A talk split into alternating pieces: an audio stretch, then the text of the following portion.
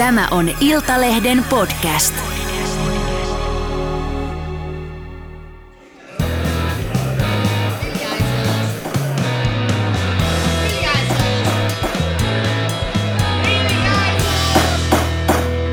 Politiikan puskaradio.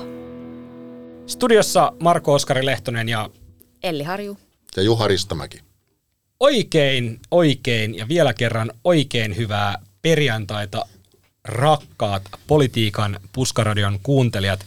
Olemme juhlan äärellä. Tässä podcastissa ollaan aika usein juhlan äärellä, koska politiikka on yhtä juhlaa, mutta meillä on oikeasti sadas jakso.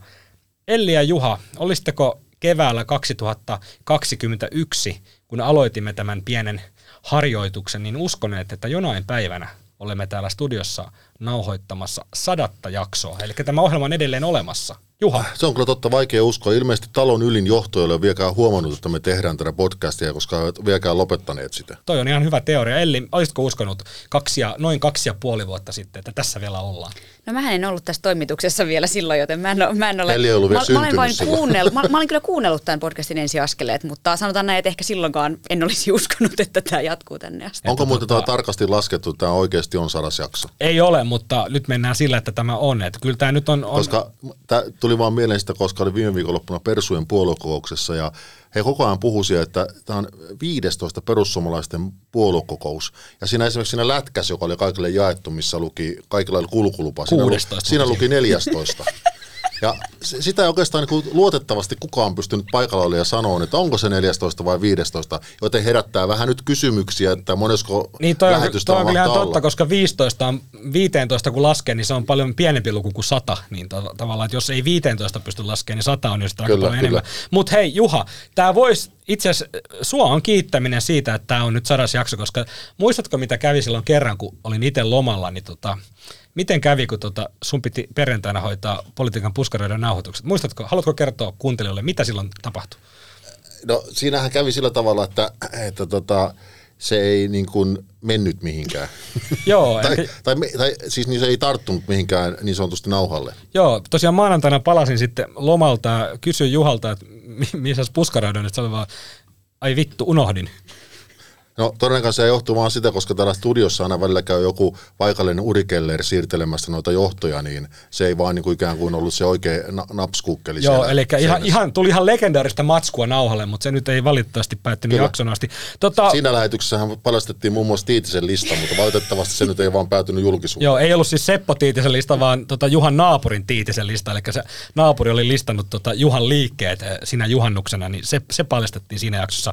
Tota, koska tämä on juhlajakso, sadas jakso, ja palautteesta päätellen, mitä on tullut teiltä kuntilta todella paljon, niin meitä on kesälomamme aikana ehditty jo kaivata, mikä on ollut liikuttavaa, ihanaa, nostattavaa ja eh- ehkä vähän jopa outoa, mutta sen kunniaksi kuitenkin tehdään tänään tämmöinen erikoispitkä jakso, eli sisältää normaalia hassuttelua ja sitten tämän normaalin hassuttelun päälle vielä tällaista erikoishassuttelua, eli vastataan teidän kuuntelijoiden meille lähettämiin kysymyksiin. Te kysyitte, me vastaamme jotain.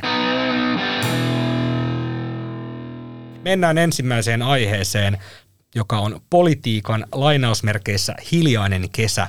Tota, kesä on periaatteessa perinteisesti ollut kotimaan politiikassa aika hiljaista aikaa, kun poliitikot ja erityisesti politiikan toimittajat vetäytyvät kesämökeilleen, rämeille, nauttimaan Suomen suvesta ja lilluttelemaan varpaitaan laiturille.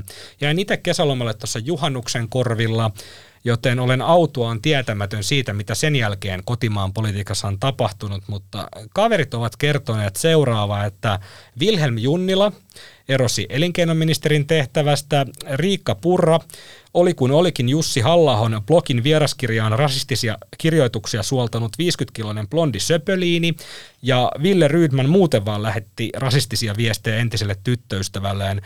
Elli ja Juha, olenko suurin piirtein kartalla nyt kesän tapahtumista? Joo, näin suurin piirtein, että joo, mäkin jäin siinä viikko sun perään ja sanotaan näin, että ehdin, ehdin niin kuin mökiltä, olin jo siirtynyt sinne ja ehdin saatella Wilhelm Junnilan eroon ja tota, sitten painelin kohti provissirokkia ja mökkilaitumia, mutta tota, täällä tota, meihem, meihem jatkuikin vähän tota, ehkä yllättäen. Saitko varpaat laiturilta järveen ennen kuin Wilhelm Junnila erosi? Ministeri Sain, sain, että ihan, ihan tota, sain virallista ero, ero, eroa en, en mutta tota, muistan sen perjantain, kun siellä iltapäivällä sitten tieto tuli, että, että, että Junnila eroaa ja se oli kyllä, oliko hän ehtikö kahdeksan päivää muistaakseni. Se oli sellainen niin kuin reilu viikko, eli Kyllä. sellaisen työmiehen viikko. Juha, oliko tässä kiteytettynä kesän suurimmat poliittiset tapahtumat vai tota, onko sulla parempaa tietoa, mitä kesällä no, tapahtui? Ei, ei oikeastaan, siinähän, siinähän sitä sydänkesä menikin, että, että tota, nythän vasta sitten kesän jälkeen, kun oli se tosiaan se perussuomalaisten puoluekokous ja sitten myö, muutenkin perussuomalaiset käynnisti sellaisen, voisiko sanoa vasta operaation, jossa he pyrkivät niin kuin leimaamaan tämän, tämän keskustelun vaan niin kuin median, ja, median ja tietysti niin kuin vihervasemmistolaisten niin kuin öyhötykseksi, että tota, ja he ovat nyt pitkälti, niin kuin esimerkiksi puoluekouksessa, niin kaikki, kaikki niin kuin rasistiset kirjoitukset ovat, ovat suurin piirtein heidän mielestä irrotettu kontekstistaan. No tietysti voisi kysyä, että mikä se konteksti mahtaisi olla, se oikea konteksti, missä niitä pitäisi esittää, koska ne nyt on rasistisia viestejä, vaikka ne olisi missä tahansa kontekstissa. Anteeksi että keskeytän, mutta siis, äh, tarkoittaako tämä sitä, että perussuomalaisten mielestä se on media, media on aiheuttanut sen, että äh, Wilhelm Junnila on vitsailut äh, tota, uusnatsi Smilla äh, Hitlerillä käynyt puhumassa uusnatsien äh, tämmöisessä tapahtumassa. Riikka Purra on kirjoittanut vieraskirjaa rasistisia solvauksia Ville Rydman on lähettänyt rasistisia yksityisviestejä entiselle tyttöystävälle. Tämä on siis median vika ei, ei siis, no täytyy sanoa, että eivät he, hekään nyt ihan näin pitkälle ole menneet, mutta, mutta sanotaan, niin kuin, että he, he, heidän niin kuin, se punainen lankahan heillä on tietysti se, että he pyrkivät niin kuin osoittamaan, että, että tosiaan ne on ensinnäkin irrotettu asiayhteyksistään, ja plus jos ei ole irrotettu asiayhteyksistään, niin ei ole vaan ymmärretty huumoria, tai ei ole ymmärretty sitä, että perussuomalaiset itse asiassa on tämmöinen kuin stand-up-koomikkojen puolue, ja, ja tota, niin, niin, he ovat vain niin huumoria lasketelleet, ja se on ymmärretty niin kuin väärässä, väärässä valossa. No, tämähän on ihan ymmärrettävää politiikassa tapahtuvaa spinnaamista siis siinä mielessä, että yritetään kääntää tämä asia niin kuin toisinpäin. Ja se tietysti niin kuin tässä tietysti unohtuu muun muassa se, että kyllähän Riikka Purra itsekin pyysi anteeksi näitä omia kirjoituksiaan, mutta nyt puoluekokouksessa ei enää pyydetty anteeksi, ei keneltäkään, ei edes Jumalalta, vaan niin kuin nyt oltiin sitä mieltä, että nämä on niin kuin nimenomaan niin kuin väärin niin kuin tavallaan tulkittu ja väärin esitetty Suomen kansalle nämä, nämä kirjoitukset, mistä, mistä nyt tässä on kyse. Tämä on aika hauskaa, että perussuomalaiset eh, eh, spinnaa tätä tällä tavalla, koska se on nimenomaan ollut perussuomalaiset, jotka on tämä legendaari, että näin nämä asiat koetaan. Että sille ei niin hirveästi ole väliä, mitkä ne faktat on, mutta kun nä, jos ihmiset kokee nämä asiat näin, niin se on niin kuin totta. Niin ymmärtääkseni nämä rasistiset eh, kirjoitukset on koettu rasistisina kirjoituksina. Eikö se sitten tässä tapauksessa riitä? Nyt tullaan sitten perustelemaan, että tämähän on ollut hei huumoria. Mutta ne, jotka sen on kokeneet, ovat ehkä sellaiset ihmiset, no, joita perussuomalaiset... Väärät kokijat, niin, he ovat väärät, väärät kokijat. Väärin koettu väärät kokijat, joo. Ja nyt kuten tässä Juha sanoi, että nyt kun tähän elokuulle ollaan, ollaan tultu, niin, niin nyt perussuomalaiset joutuu tavallaan Toki puoluekokouksissa yleensäkin puhutaan omille ja nostetaan henkeä ja ollaan niin kuin me, me, me ja me ollaan kaikkein parhaita ja tärkeimpiä, meillä on parhaimmat ajatukset, niin sehän oli se viesti siellä. Mutta sitten samana, kun Purrakin siellä sanoi, että, että ministerimme eivät ole tehneet mitään väärin, ei ole mitään, tätä viestiä on nyt selitetty, että ei ole mitään, mitä pitäisi pahoitella, mitään ei ole tehty väärin, mutta samaan aikaan, aikaan hallituksessa tavallaan joudutaan, Purrahan lopulta myöntyi sitten tosiaan heinäkuussa siihen, että, että hän teki julkisen anteeksi pyynnön, vaikka nyt ei ihan, ihan sieltä niin kuin erotellutkaan, että mitä hän pyytää anteeksi tai tai mitä hän on tehnyt se yleisen anteeksi pyynnön joutui antamaan. Sellaistahan Rydman ei sitten puolestaan ole antanut. Ja sehän tässä varmasti niin kuin RKPtä tällä hetkellä kyrsii, että et, et Purra oli jo antanut, tullut tähän mukaan tähän hallituksen yhteiseen ää, että hän oli tavallaan pyytänyt anteeksi, oli sovittu, että tehdään tämä rasismin vastainen tiedonanto, mutta Rydman ei ole, hän ei ole edes myöntänyt, että nämä yksityisviestit olisivat oikeita, ja hän on, hän on käyttänyt tämmöisiä kommentteja kuin, että hän voi kyllä irtisanoutua klassisesti rasismista, joka on klassisesti ymmärretty, mutta hän ei niin kuin, halua lähteä tämmöiseen ö, kaiken laisen rasismin kieltävään, mm. kieltävään niin tiedonantoon mukaan. Ja se on, se on niin kuin se, mikä Henrikssoninkin puheista, Anna Henrikssonin puheista on, on, on kuulunut, että häntä niin kuin ketuttaa se, että et, et perussuomalaiset eivät pyydä anteeksi niin kuin laajasti ja irtisanoudu kaikesta, vaan tässä kuitenkin on, on niin kuin tämmöistä vähän, että no voidaan me tota asiaa pyytää anteeksi, mutta kyllä me silti emme tämmöisiin niin kuin Afrikan tähti eskimopuikkojuttuihin lähdetä, että et niin, halutaan silti samalla puhua omille. Eikä varmaan, niin, enkä tiedä onko syytä, syytäkään lähteä, mutta niin kuin se, se, tota, se ongelmahan tässä on noin niin kuin laajasti ottaen, en tiedä kuinka hyvin esimerkiksi kansalaiset pysyy perässä tässä, tässä keskustelussa, kun tässä vähän menee niin kuin puurot ja vellit koko ajan sekaisin, että perussuomalaiset yrittää selittää, että, että niin kuin tämä menee ihan mahdottomaksi, että ei voi tehdä kriittistä maahanmuuttopolitiikkaa, kun se heti tulkitaan rasismiksi. No eihän sekään nyt tarkasti ottaen pidä paikkaansa. Kyllä, kyllä niin kuin, maahanmuuttoa voi rajoittaa, niin kuin tämän hallituksen ohjelmassa tehdäänkin, eikä siinä ole mitään kummallista. Se on yksi politiikan lohko, niin ja kuin kaikki hallitusohjelmassa on. Mutta, mutta kyllä, mm. kyllä maahanmuuttoa voi rajoittaa myös niin kuin lausumatta niin kuin rasistisia herjoja. Että ne, eihän näitä nyt, ei näitä nyt asioita voi niin kuin niputtaa yhteen. On, ja he haluavat niputtaa myös vaikka esimerkiksi tämä, että Afrikan tähteä ei saa enää pelata ja eskimopuikkoja syödä. Niin kuin tällaisiahan tähän kohuun ei ole liittynyt, että he on tavallaan tuoneet. Nämä on ihan täysin tämmöisiä lillukan, lillukan varsia, niin kuin ihan turha, turha ottaa niitä tähän. Mutta tota, mulle oli ainakin uutinen tämä, että on tämmöistä niin kuin klassista rasismia, sitten on ilmeisesti jotain neoklassista rasismia ja sitten on varmaan postmodernia tota, rasismia ja kaikki nämä mahdolliset musiikki, musiikista tutut genret voidaan liittää tähän, että on varmaan sitten tämmöistä pop- ja rock-rasismia myös, mutta mulle tämä oli niinku uutinen, mutta tämähän on perinteistä spinnaamista, eli Ville Rydman ei halua hän haluaa pysyä siinä perustuslain mukaisessa äm, kuvauksessa rasismista, eli että et tavallaan että yhteiskunnassa kaikkia kohdellaan samanarvoisina riippumatta uskonnosta, etnisestä taustasta. Ja niin kuin tämän tyyppistä. Ja hän, hän, hän ilmeisesti kokee, että hän, hän ei ole niin kuin, että tämä, hän on kyllä tämän niin kuin perustuslain kirjaimen mukaan niin, ja tässä, ja loppujen, loppujen lopuksi tietysti niin kuin meillähän on ihan lainsäädäntö, joka, joka niin kuin säätelee tämän kaltaista toimintaa ja myös näitä rasistisia kirjoituksia. Että esimerkiksi tuossa äsken just tuli korkeammalta oikeudelta päätös siitä, että he eivät anna valituslupaa perussuomalaisten kansanedustaja Sebastian Tynkkyselle, joka sai siis lokakuussa, ei lokakuussa, vaan tässä syksyllä tuomion kiihottamisesta kansanryhmää koskien niitä Facebook-kirjoituksiaan. Ja se oli kol- niin, kolmas järjestö. Joo, kyllä. Eli tavallaan niin kuin se, se myöskin on, on miten mä nyt sanoisin, että niin kyllä, kyllä kun, on, kun, kun on puolue, joka on noin isolla porukalla eduskunnassa he ovat lainsäätäjiä, niin totta kai se marssijärjestys on silloin se, että jos niin kuin lainsäädännössä on ongelmia, niin lainsäädäntöä voidaan muuttaa, mutta ei se marssijärjestys oikeastaan voi olla se, että tavallaan niin kuin omalla käytöksellään yritetään ikään kuin muuttaa, muuttaa lainsäädäntöä niin kuin ulkoparlamentaarisesti, eli niin kuin Sebastian Tynkkynen esimerkiksi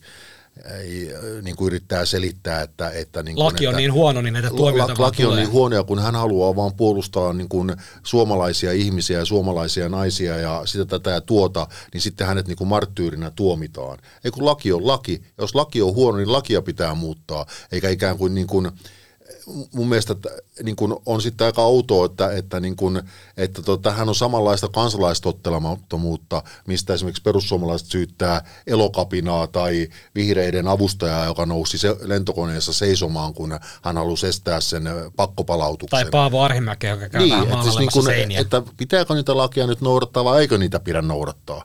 Että musta se olisi niin kuin ihan hyvä lähtökohta, että niin kansanedustajat ja ministerit pyrkisivät noudattamaan lakeja, joita he itse säätävät. Tuo on erittäin hyvä, ihan hyvä pointti sulta, Juha. Tota, nostetaan kissa pöydälle, miau, ja tota, se on nyt pöydällä. Ö, onko perussuomalaiset rasistinen puolue, niin kuin Sanna Marin ennen vaaleja aika ponnekkaasti toi esille. Mitä mieltä te olette, Elli ja Juha? Me ei täällä studiossa nyt ruveta saivartelemaan, vaan puhutaan tästä niin asiasta niin kuin se on. Onko perussuomalaiset rasistinen puolue? Kumpi haluaa aloittaa? No, no mä, mä en kyllä, se että linjaa kokonaisen puolueen rasistiseksi, niin mä Miten se, edes, nyt, miten se mä, niin määritellään Se pitäisi näkyä oikeasti? siellä, mm. se, tämä on niin mun henkilökohtainen mielipide, että silloin sen pitäisi olla kautta linjan siellä puolueen Ohjelmassa. ohjelmatyössä, just mm. näin. Että mä en nyt, mä, mä en niin kuin sanoisi, että se on rasistinen puolue, mutta ehkä sen sitten voi, että siellä on siellä on mukana, niin, mukana toiminnassa aika korkeallakin paikalla ihmisiä, joilla on rasistisia ajatuksia, ollut rasistisia puheenvuoroja ja ne voivat näkyä myös siinä politiikassa. Juha. Joo, näin se juuri on, kuin Eli sanoi. Mä, mä olen ihan samaa mieltä, että, että tota niin, niin, se, se niin kuin mun mielestä, mun mielestä niin kuin Marin hieman flirttailee sillä nimenomaan, mistä äsken puhuttiin, että maahanmuuttopolitiikan kiristäminen sinällään olisi jo osoitus jonkinlaisesta rasistisesta mielenlaadusta. No sitähän se ei ole. Toki voi olla, että, että se maahanmuuttokriittisten ajatusten taustalla on myös rasistisia ajatuksia, niin kuin on nyt todettu, että joillakin perussuomalaisilla kansanedustajilla, jopa ministereillä sellaisia on, mutta sehän ei tee siitä puolueesta rasistista. Siis niin kuin puolueena, niin kuin Elli sanoi, että se pitäisi näkyä sitten niissä aika vahvasti niissä, niin kuin niissä puolueen virallisissa julkituloissa ja ohjelmissa ja muissa. Ja siis nimenomaan haluan alleviivata, että maahanmuuttopolitiikan kiristäminen ei sinällään ole rasistista – Mm. Mutta Vai, koska sitä, siis esimerkiksi se taso, mihin meillä nyt halutaan maahanmuuttopolitiikkaa kiristää, niin sitähän on monessa muussa maassa tehty. Sitä on, tehty, sitä on tehnyt sosiaalidemokraatit ja monet muutkin puolueet muissa maissa. Mm. Että eikä me nyt voida lähteä siitä, että jos niin kuin länsimaissa on nyt todettu, että, että ehkä, esimerkiksi Euroopan maat ovat todenneet, että ehkä Eurooppa ei ihan kestä sitä niin kuin turvapaikanhakijatulvaa, mikä tänne mahdollisesti kohdistuu, niin eihän me nyt voida julistaa kaikkia niin kuin poliittisia päätöksentekijöitä rasisteiksi sillä perusteella. Mm. Mä oon teidän kanssa ihan, ihan samaa mieltä, että on aika vaikea löytää perusteita sille, että me sanottaisiin että kategorisesti, että perussuomalaiset on rasistinen puolue, mutta ihan varmasti perussuomalaisissa ja sen liepeillä on ihmisiä, jotka ovat rasisteja, joilla on rasistisia ajatuksia, jotka kirjoittavat rasistisia tekstejä. Ja, ja tota, se on ihan selvää, että niin kuin Juha sanoi, että tällainen puolue, mikä ajaa kiristyksiä maahanmuuttopolitiikkaan, niin varmasti myös vetoaa ja vetää puoleensa sellaisia ihmisiä, joilla on rasistisia ajatuksia tai ovat niin kuin valmiita sanomaan julkisesti tai kirjoittamaan nimimerkin takaa rasistisia, rasistisia ajatuksia, niin se, se on niin kuin selvää. Mutta on, on samaa mieltä siitä, että se on ehkä vähän se on, se on myös politiikkaa, niin kuin sitä Marin on tehnyt, eli leimaamalla tai nimittämällä perussuomasta puoluetta rasistiksi, rasistiseksi puolueeksi, niin, niin tota, se on myös Marinin retoriikkaa tässä asiassa. Tähän, Tot... tähän pitää vielä sanoa, totta kai pitää muistaa se, että, että tietysti pitää, niin kuin, pitää, pitää niin kuin tarkasti silmällä tai, tai seurata sitä kehitystä, että, että sitä niin kuin rasistista kielenkäyttöä tai kirjoituksia tai niitä ei ikään kuin normalisoida sillä tavalla, mm. että, että ja sitten tulee kysymykseen tietysti nämä esimerkiksi nämä lainsäädännölliset kysymykset. Mm. Esimerkiksi tämä kiihottaminen kansanryhmää vastaan, no se on, siitä varmaan käydään keskustelua, no miksi se pitäisi poistaa. Sitten esimerkiksi kun uskonrauhan rikkominen, niin varmaan monet on sitä mieltä, siis muutkin kuin perussuomalaiset, että semmoinen on ehkä jo aikansa vähän elänyt sellainen niin kuin, lakipykälä, mutta niin kuin, niin kuin maamme viisas isä Sauli Niinistö, Sauli Niinistö on sanonut, hän esimerkiksi sanoi, että jos on nyt väärin muista, hän jossain sanoi, että, että kyllä niin kuin, esimerkiksi tämä kiihottaminen kansanryhmää vastaan, niin kyllä lainsäätäjä on ollut niin kuin kaukaa viisas – että se on sellaisenkin lakipykälä joskus tehnyt, koska kyllähän se, voidaan sanoa, että, että voihan siinä joskus tulla ylilyöntejä, että tulee syytteitä niin kuin aika pienistäkin asioista, mutta kyllähän kai se lakipykälän kuitenkin niin kuin päämääräinen tarkoitus on, on niin kuin pitää rikollisena toimintana semmoinen niin kuin niin kuin öyhöttäminen. öyhöttäminen ja semmoinen, joka voi oikeasti olla vakavaa, niin kuin, jos se menee kovin pitkälle, semmoinen tietty niin kuin yksittäisten kansanryhmien niin kuin syyllistäminen. Niin, niin kuin laajana tavalla kansanryhmänä. Ja se vielä tähän lisäyksenä, että, että onhan, se, onhan tämmöinen, tämmöinen kohu, mikä nyt perussuomalaisiin on kohdistunut, niin onhan se niin kuin kolaus sille salonkikelpoisuudelle, johon he on niin kuin pyrkineet tässä, tässä viime vuosina tavallaan, että he on, he on niin kuin hallituskelpoinen puolue. Ja sitten kyllä se asettaa myös totta kai tietynlaiseen valoon myös sen maahanmuuttokriittisen niin kuin politiikan, että kyllä sitä äh, ehkä niin kuin taas sitten katsotaan, tai sitä on syytäkin katsoa tavallaan sitä politiikkaa taas vähän niin kuin sellaisten lasien läpi, että onko sinne sitten, mitä ne motiivit siellä taustalla on. Hallitus selvisi nyt tästä tota, kesästä, sitä voidaan pitää tota, jonkinlaisena saavutuksena. Toki vielä on elokuuta jäljellä, joten eduskuntahan ei joo, ole vielä, joo, eduskuntahan ei vielä aloittanut, aloittanut kunnolla työtään ja yhtään hallituksen esitystä, tota, yhtään lakia ei ole säädetty, mutta tota, Juha ja Elli, mitä te olette mieltä, että onko tämä sellainen asia, tämä rasismikeskustelu ja tämä kesän kohut, niin tota, jättikö tämä semmoisen juovan tota, perussuomalaisten ja RKP välille ja Petteri Orpo joutuu sitten tässä ponnekkaasti sen, sen, sen kanssa tasapainolemaan, niin tuleeko tästä niin kuin valmista siinä mielessä, että tota, jatkaako Orpon hallitus loppuun asti vai tota, syntyykö tässä jotain semmoista, mitä, minkä kanssa ei nyt voisi pärjätä no, nyt tätä on hallituskautta? Ehkä, niin, nyt on aika vaikea sanoa, päästäänkö loppuun asti. Se on niin kuin sitten, sitä ei voida niin kuin nyt... Päästäänkö syyskuun niin, asti? Juurikin No näin, joo, että se kyllä. kyllähän niin kuin meidän silmiin tällä hetkellä Juha voi täydentää, mutta näyttää siltä, että, että, että kyllä tästä niin kuin tämä, hal- tämä hallitus vielä jatkaa, mutta kyllä se juopa siis tällä hetkellä on, mm. kyllä se jää. Että nythän se tilanne on, on, on se, että, että, että tämä tätä kuuluisaa tiedonantoa, eli tätä syrjinnän ja rasismin vastaista tiedonantoa nyt, nyt hallituksessa kovasti pykätään kasaan. Sitä on tämän elokuun loppuun asti aikaa, aikaa, aikaa sitä tehdä ja, ja sinne on tarkoitus sitten saada konkreettisia toimia ilmeisesti ja, ja rahoitusta sille, että rasismia Suomessa torjutaan, niin se toimii sitten tämmöisenä symbolisenakin eleenä, että tämä hallitus on rasismin vastainen. Ja tämä on nyt erityisesti RKPlle tärkeää, että siitä tulee, tulee hyvin konkreettinen ja kunnianhimoinen. Ja, ja RKP on nyt viestinyt, että, että he sitten tämän tiedonannon pohjalta päättää, että, että voidaanko tehdä yhteistyötä. Mm, juuri näin, ja tietysti RKP haluaa sille selvästi enemmän rahaa kuin, kuin perussuomalaiset, ja tietysti perussuomalaisten puheenjohtaja, valtiovarainministeri Riikka Purra on halukas antamaan. Mutta niin kuin, nyt kyllä tässä vaiheessa, tässä vaiheessa niin kuin, vaikka se onkin nyt RKPn osalta se tilanne auki, niin, niin en nyt kyllä kyllä melkein rahani laittaisin tässä vaiheessa sille, että hallitus nyt jatkaa kuitenkin. Että sehän melkoisella varmuudella tai siis suurella todennäköisyydellä joskus siinä kahdeksannen, yhdeksännen päivän paikkeilla eduskunnassa sitten voi olla ensimmäiset luottamusäänestykset, jotka koskee Ville Rydmania, ehkä myös Riikka Purraa, ja sittenhän se nähdään, että miten siinä käy. Koska se, että, Tosi- tosi- et, to- et pest, niin. kest, no, ja, Niin, niin, niin. niin. niin, vaan että kestäisikö perussuomalaiset mukaan sen kesäkuussahan se ehdittiin nähdä, että et, et, et, et, tota, kun oppositio pykäs, pykäs tai pyysi tätä, tätä luottamusäänestystä Junilalle ja Junila sen, sen tota, äänestyksen vielä tota, voitti. Vaikka, Vahingossa. Niin vahingossa, koska oppositio ei ollut koonnut rivejään ja, ja saanut tarpeeksi porukkaa sinne saliin paikalle äänestämään Junilaa luottamusta vastaan, mutta se, että RKP ei asettunut silloin Junilan luottamuksen taakse, niin ei, se, se, se on perussuomalaisia varmasti edelleen ottaa päähän, ja en usko, että hallitus kestää sitä, että semmoinen tilanne tulisi, niin kuin, tapahtuisi uudestaan.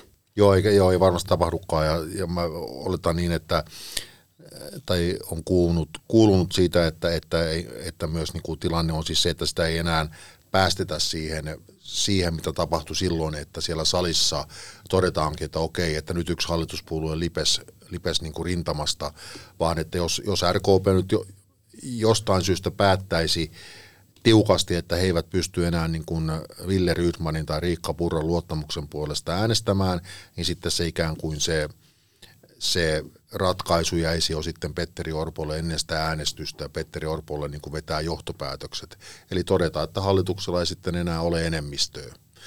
No siis muuten tästä tilanteesta, niin tämähän on sikäli niin kuin kokoomuslaista, kokoomuksen ministerit on nyt olleet siellä Porissa ja Raumalla koolla, ja mitä sieltä on kuullut, niin tämähän on, sikäli, sikäli tämähän on hankala tilanne myös kokoomukselle, että he eivät ihan tarkasti ottaen tiedä, että mikä se RKPn asento tässä nyt tulee olemaan, vaikka lähtökohta tietysti on se, että hallitus jatkaa. Mutta tämä on kokoomukselle myös niin kuin poliittisesti hankala, hankala, koska he eivät voi oikein lähteä tässä niin kuin päsmäröimään hirveästi. He eivät voi sinänsä lähteä niin kuin painostamaan julkisesti RKPtä liikaa, koska he pelkäävät sitä, että siitä syntyy semmoinen kuva, että he niin kuin tavallaan kuittaavat nämä perussuomalaisten rasistiset vihjailut tai kirjoitukset niin kuin sellaisenaan ja, se, ja pyrkivät niin kuin painostamaan RKPtä siitä huolimatta ruotuun. Mutta toisaalta he eivät uskalla myöskään niin kuin ikään kuin, ikään kuin ruveta prässäämään liikaa perussuomalaisia, koska sitten taas perussuomalais, kyllähän perussuomalaisetkin on aika selvästi tehneet, että he eivät niin kuin enää nöyristele, eivätkä anteeksi pyytele. Että kyllähän se semmoinen, en mä, en mä nyt sanoisi, että se niin kuin muutama tota, niin pari kuukautta hallituksen muodostamisen jälkeen niin kuin vaikuta kovin hyvältä. Ei, ja onhan siis kokoomuksessa on tiedon oltu aika myös surkeita siitä, että mihin se meidän kuheruskuukautemme katosi, että tavallaan hallitushan toivoisi, kun se aloittaa, että nyt meillä on Petteri Orpo pääministeri ja me saamme, tiedätkö, Kyllä. meillä on ministeriöt ja meillä on nyt meillä on hallitusohjelma, nyt lähdetään toimeen. Tässä kohtaan kuuluisi tehdä sellaisia, mekin tehtäisiin ministerihaastatteluja, että aa, nyt joku, joku ministeri kertoo, että mitäs kaikkea tällä kaudella tehdään. Totta kai on myös niitä niin kuin hankalia asioita, mutta tavallaan sellainen uuden hallituksen hehkutus jäänyt, että nyt on jouduttu niin kuin aivan semmoiseen onhan- paskakaivoa heti alkuun. Mutta onhan kokoomusministerit ainakin tuolla somessa hehkuttaneet, hehkuttaneet tätä hallitusta, että ei, ei, ei he näe niinku mitään ongelmaa tässä. No siis esimerkiksi, he esimerkiksi että nythän tuli se maaseudun tulevaisuuden teettämä äh, kysely, jossa 62 prosenttia kansasta oli, oli niin kuin, tota niin, niin hyvin tai, tai melko tyytymättömiä hallituksen toimintaan. Että kyllähän se kieltämättä niin kuin on varmaan niin kuin aloittaneelle hallitukselle, niin kuin, jos ei nyt historia huonoin tulos, niin ainakin aika lähelle. Ehkä pitää penkoa niitä kyselyjä. Niin ja milloin se alkaa näkyä myös puoluekannatuskallupeissa, koska nythän niitä on kuitenkin saatu. Tällä viikolla saatiin Hesari siellä. Nyt no de- Demarit on ykkönen, mutta kokoomus oli, oliko 0,1 prosenttiyksikön päässä ja, ja, ja tota, Persutkin oli siinä parin prosenttiyksikön sisällä. Että milloin se alkaa näkyä niissä puolueen kannatusmittauksissa, koska Niin. sitten oikeasti mitataan se myös se, sanotaan myös niin kuin perussuomalaisten hallitus, hallitus kestävyys, jota ei ole niin aikaisemmin ihan hirveästi Niin, ja, nähty. ja, ja eihän tässä tosiaan ole vielä päästy mitä, mihinkään niin kuin siis varsinaisesti tämän hallituksen, siis tämän, Eihän ole ehtinyt leikkaa vielä Niin, mistään. niin. Ei, Niinpä. ei, eikä siis eikä muuta, muutenkaan alkaa. päästy mikään niin kuin tämän hallituksen niin kuin olemassaolon aikana tapahtuneisiin asioihin. Että nyt kun tosiaan, tosiaan näitä työmarkkina, työttömyysturvan leikkauksia, porrastamisia ja sitten kaikkia muita leikkauksia, jotka kohdistuu muun muassa sosiaaliturvaan, on nyt laitettu jalalle, niin onhan se aivan selvä, että kun ne sitten ru- rupeavat realisoitua niistä keskustellaan eduskunnassa ja muuta, niin kyllähän tästä tulee näitä niin kuin rasismin ulkopuolisiakin asioita, jotka esimerkiksi niin ovat hyvin vaikeita erityisesti perussuomalaisille. Että kokoomuksillahan ne ole vaikeita, koska ne vaan on niin kuin hyvin kokoomuslaista laista politiikkaa. Että mä en usko, usko tota, että se siellä hirveästi vaikuttaa. Mutta kyllä se sitten, niin kuin, vaikka Riikka Purra yritti tuolla viikonvaihteessa Tampereella puoluekokouksessa niin kuin aika semmoisella retorisesti talousoikeistolaisella puheella varmasti niin kuin, niin kuin ensinnäkin niin kuin valmistella äänestäjiä, perussuomalaisten äänestäjiä tähän niin kuin tuleviin leikkauksiin ja niin poispäin, mutta hän pyrki luomaan semmoista kuvaa, että tämä niin kuin tämmöinen, hän puhuu fiskaalikonservatismista ja tämmöinen tiukka taloudenpito niin on se asia, joka yhdistää perussuomalaisia. Niin voisin melkein melkoisella varmuudella sanoa, että ei, ei ole niin. Että 620 000 äänestäjää, niin taatusti siinä on iso siivu semmoisia, jotka elävät sosiaali, sosiaalisiirtojen ja tulonsiirtojen varassa ja eivät, eivät niin kuin allekirjoita, allekirjoita kyllä ihan täysin tätä perussuomalaisen eliitin niin kuin näkemystä siitä, että, niin kuin, että tämmöinen hyvin tiukka taloudenpito on niin kuin perussuomalainen hyve. Mm vaikka se puolue on tutkimusten mukaankin oikeistolaista, mm. mutta siellä on paljon yrittäjiä mm. ja muita, jotka jakavat tämän näkemyksen. Ja jakavat sen näkemyksen siitä, että miten talous pitää laittaa kuntoon. Mutta pitää ottaa huomioon se, että kun tehdään ne leikkaukset, plus sitten esimerkiksi soteen, puolentoista miljardin säästöt siitä kulujen niin kuin kasvuurasta, niin sehän tarkoittaa sitä, mitä hyvinvointialueella nyt jo tehdään. Nyt on ollut uutisia ja juttuja siitä, miten terveyskeskuksia laitetaan laitetaan kiinni ja vuodeosastoja lakkautetaan ja keskitetään isompiin kaupunkeihin. No sehän johtuu käytännössä siis jo edellisen hallituksen luomasta sotemallista, mutta eihän sillä mitään väliä ole. Kun tämä uusi hallitus jatkaa toimintaansa, niin kaikkihan menee tämän hallituksen piikkiin. Siis nimenomaan SDPhän nyt tota, Sanna Marin ja Antti Lindman ja kumppanilla haukkuu nyt tota, Or- Orpon hallitusta niistä... Itse tekemistään päätöksistä. Ei, mutta tämä on, tää on ihmiset, tämä on, Tää on tää on, kuvio. politiikka. Kyllä, kyllä. Triatlon professori Alexander Stuppista tuli kokoomuksen presidenttiehdokas, kun pääministeri Petteri Orpo mahtikäskyllä pyysi häntä kokoomuksen presidenttiehdokkaaksi melkoisen sekoilun päätteeksi, voi sanoa.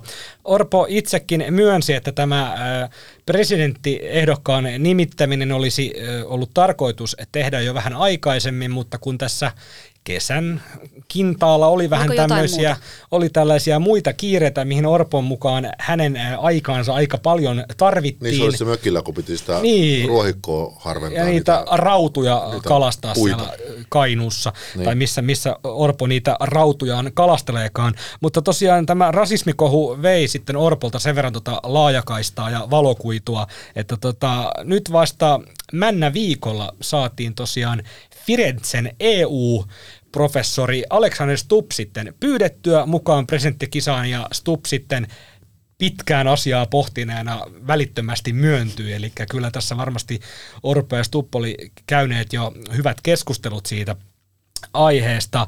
Tota, Tämä oli tosiaan Orpon mahtikäsky, eli Orpo halusi Stuppin kokoomuksen ehdokkaaksi ja näin myös tapahtui, mutta aikamoista sekoilu, koska puolustusministeri Antti Häkkänen ehti jo ilmoittaa, että hän harkitsee vakavasti presidenttiehdokkuutta ja useampi kokoomuksen piireistä ennätti asettua jo Häkkäsen taakse tukemaan häntä tässä vakavassa harkinnassaan. Ja tämähän nyt on hieman ehkä pääministeripuolueelle noloa, koska näin ei yleensä ole tapana toimia, että ei tulla ulos tämmöisillä vakavasti harkitsen asioilla, ellei se tarkoita sitä, että oikeasti sitä asettuu ehdolle tai pyrkii ehdokkaaksi. Ja nythän kävi niin, että Häkkänen ei mihinkään sitten lopulta pyrkinyt vaan Stup on paras mahdollinen ehdokas tähän tehtävään. Elli ja Juha, tota, varmaan on, ollaan kaikki samaa mieltä siitä, että kokoomus olisi voinut hoitaa tämän Stuppin nimitysasian hieman tyylikkäämminkin. No kyllä, kyllä olisi, että, että tota, joo, Häkkänen silloin viikkoa ennen kuin, kun Orpon, Orpon päätös tuli julki, niin, niin meni sanomaan, että, että minuakin, minuakin ehkä kiinnostelisi. Petteri, huomaa minutkin. Joo, ja se oli, se oli, se oli, se oli kyllä kummallinen, koska sitten taas oli, oli kyllä käsittääkseni kokoomuksessa monella kuitenkin sitä oli jo, oli jo puhuttu, että, että, Orpon, että Stub on, on Orpon valinta. Että tota, Häkkänen kuitenkin hallituksen puolustusministerinä, niin hänellä totta kai sellaista osaamista siihen, siihen olisi, mutta sitten tavallaan tuli ehkä kokoomukselle epätoivottu julkinen, julkinen hetkellinen kamppailu, kamppailu tässä sitten. Ja tästä, tässähän täytyy niin kuin tämä myös iso kuva nyt avata. Tätä ollaan mekin, mekin noissa näkökulmissa ja pääkirjoitustasollakin avattu, mutta siis Petteri Orpo on nyt tällä hetkellä kokoomuksen puheenjohtaja ja pääministeri, mutta tulee aika, jolloin Petteri Orpo ei enää ole pääministeri ja kokoomuksen puheenjohtaja. Ja siellähän on sitten manttelinperiöinä kaksikko Antti Häkkänen ja Elina Valtonen, joista on niin kuin jo pitkään useamman vuoden puhuttu, että he on näitä Orpona kovimpia haastajia sitten tähän Orpon jälkeiseen kokoomuksen johtoon, niin eh, mitä tämä tarkoittaa nyt sitten tota, tämän niin kuin isos, tässä isossa kuvassa tällainen tota, presenttisekoilu kokoomuksessa? Niin, en tiedä mitä Tarkoittaako se, se mitään? isossa kuvassa pitkällä aikavälillä tarkoittaa hirveästi mitään, mutta siis niin kuin tavallaan se tilanne, mikä tässä, tässä syntyi, oli, oli kyllä erikoinen siinä mielessä, että, että voihan olla niin kuin Häkkänen on yrittänyt sanoa, että tästä pitikin vasta niin kesälomien jälkeen sitten aidosti keskustella tästä presidenttiehdokkuudesta.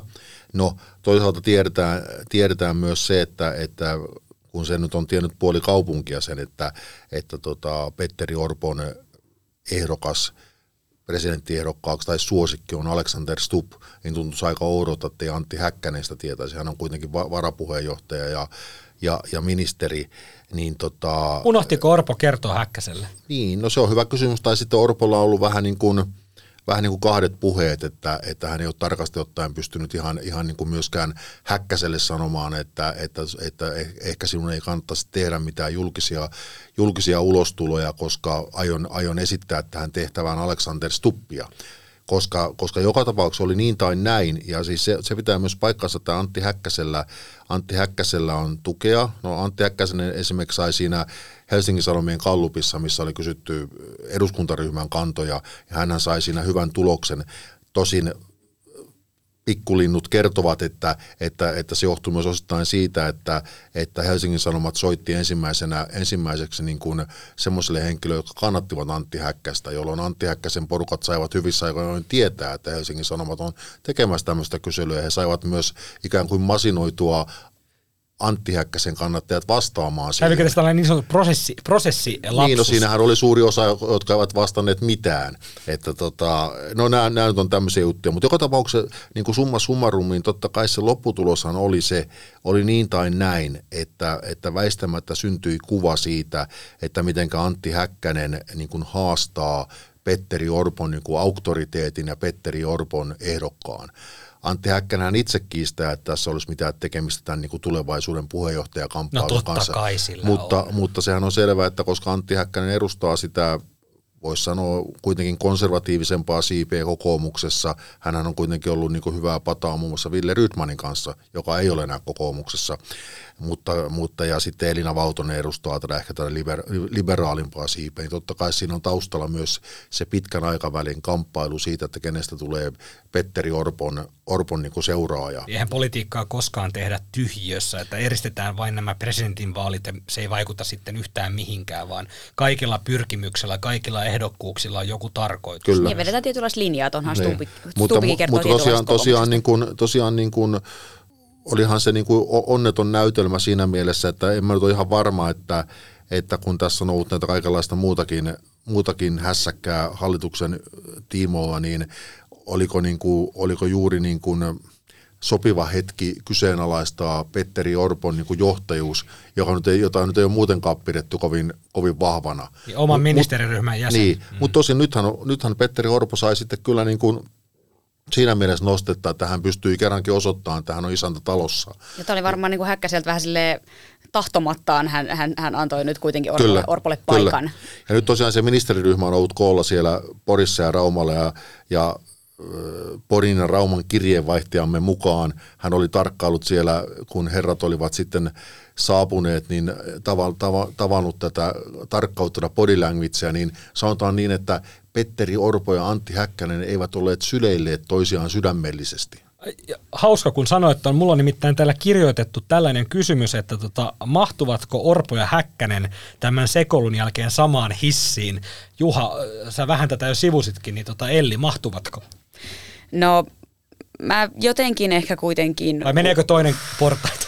voi, no, voi olla. Jotenkin uskon, että tavallaan nyt on kuitenkin kaikilla se halu ja pakkokin saada tämä hallitusyhteistyö toimimaan. Että se tässä nyt vielä puuttuisi, että kokoomuksen sisällä alettaisiin jotain sekoilla ja eri puraa, että etenköhän he, he niin saa jotenkin yhteistyö pelaamaan. Joo, joo, väistämättä he, he, hehän ovat kaikista huolimatta molemmat, molemmat ammattilaisia, mutta että välillä sitä voimia koetellaan ja nyt, niin kuin, nyt niin kuin varmasti Petteri Orpo pystyy osoittamaan, osoittamaan Häkkäselle – Häkkäselle ja muille, muille niin kuin kellokkaille, että hän nyt on kuitenkin pääministeri ja puheenjohtaja. Että turha tässä nyt on vielä niin kuin ruveta, ruveta yrittää, yrittää horjuttaa hänen asemaansa. Tuo Orpo ja Häkkäsen kehonkielellä Juha hyvä havainto sulta, koska joku, joku voisi niin kuin miettiä, että, tota, että, että tavallaan se varmaan kertoo, että, että ehkä tämä oikeasti oli aidosti se, että tota, Häkkänen vähän astui sitten tota Orpon varpaalle. Orpo ei sitten paljon tykännyt, koska nyt mä rupesin miettimään sitä asiaa, niin mitä jos tämä olikin tällainen kokoomuksen nerokas tällainen, tässä oli monta eri, niin kuin tällainen moni, monitahoinen tota, juoni,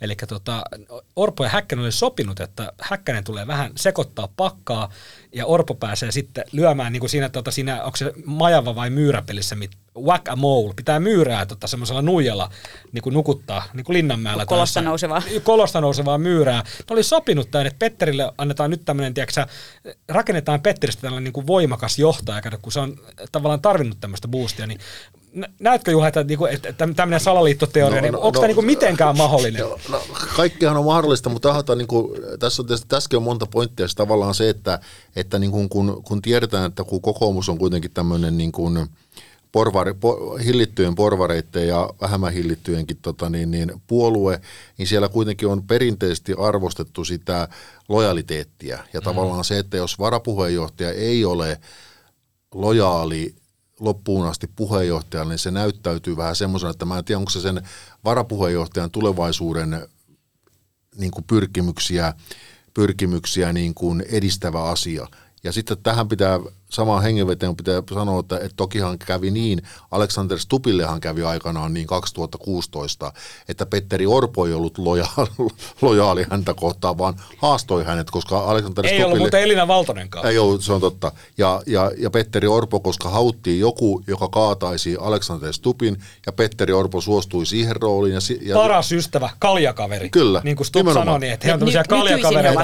Että, niin, niin, niin, että niin. nyt voidaan sanoa, että itse asiassa Petteri Orpo Orpo valitsemalla Alexander Stupin äh, presidenttiehdokkaaksi, niin tavallaan kuittasi tämän 2016 vuoden, 2016, 2016 vuoden kaljavelat. Kyllä, hyvin sanottu. Juha, puhut vähän, mutta asiaa.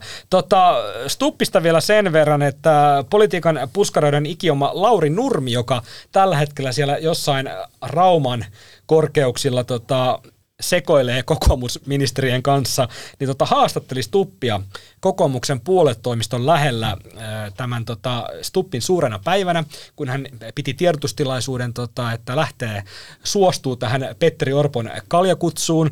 Ja tota, tästä Laurin haastattelusta somevasta innostuikin, koska kävin näin, että joku neropatti oli käynyt kirjoittamassa siihen penkkiin, mille Stup istui, niin Petteri Orpo made me do this, eli tota, Petteri Orpo ö, pakotti minut tähän tehtävään. Ja tota, tämä sitten iku, ikuistui tota, Iltalehden valokuvaan Jenni Jestiivarin ottamaan kuvaan, ja Täytyy sanoa, että tässä oli onni onnettomuudessa, että tästä saatiin tämmöistä meemiä, somepotentiaalia, mutta tota, tässä oli onni onnettomuudessa, koska siihen penkkiin oli piirretty myös penis. Ja tämä penis ei näkynyt siinä kuvassa, koska Stup istui sen päälle.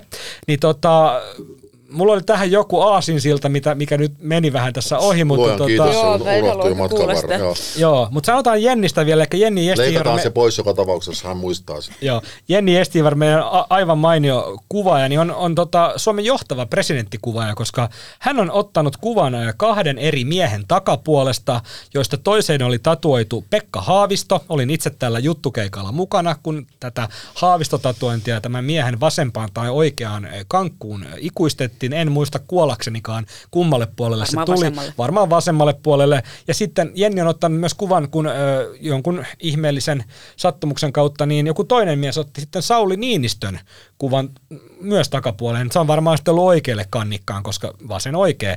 Niin tota, tämä oli itse asiassa vuoden uutiskuva silloin aikoinaan, tämä Sauli Niinistön tatuoinnin ottamiskuva, jonka Jenni otti. Ja sitten hän muistaa, että Jenni hän sai myös Turkin presidentiltä kengät. Niin tota, Jenni, Jenni on tämmöinen vähän tämmöinen niin kuin presidentin, hovi, ho, presidentin hovikuvaaja tietyllä tavalla. Että aina siellä, missä tapahtuu presidentti tai presidenttikisaan liittyen, niin Jenni, Jenni on paikalla. Tota, ihan lyhyesti, niin tota, miten te ajattelette Aleksander Stuppista? Hän nyt niin kuin palasi Suomen politiikkaan.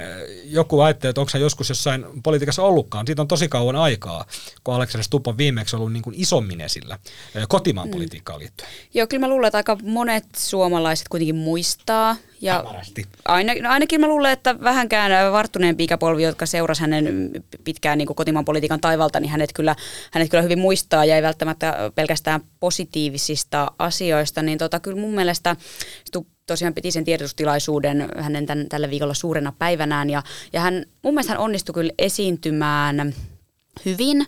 Hän selkeästi ehkä yrittikin viestiä sitä, että ikä on karttunut ja ehkä sä- särmät ovat vähän äh, hioutuneet ja olen tullut maltillisemmaksi ja olen myös oppinut, että, että ei ole absoluuttista totuutta ja siitä, että on väärässä voi oppia. Hän tällaista niin Ajatteli- viestiä yritti tuoda esille. Ajattelin, se olisi, olisi käynyt toisinpäin.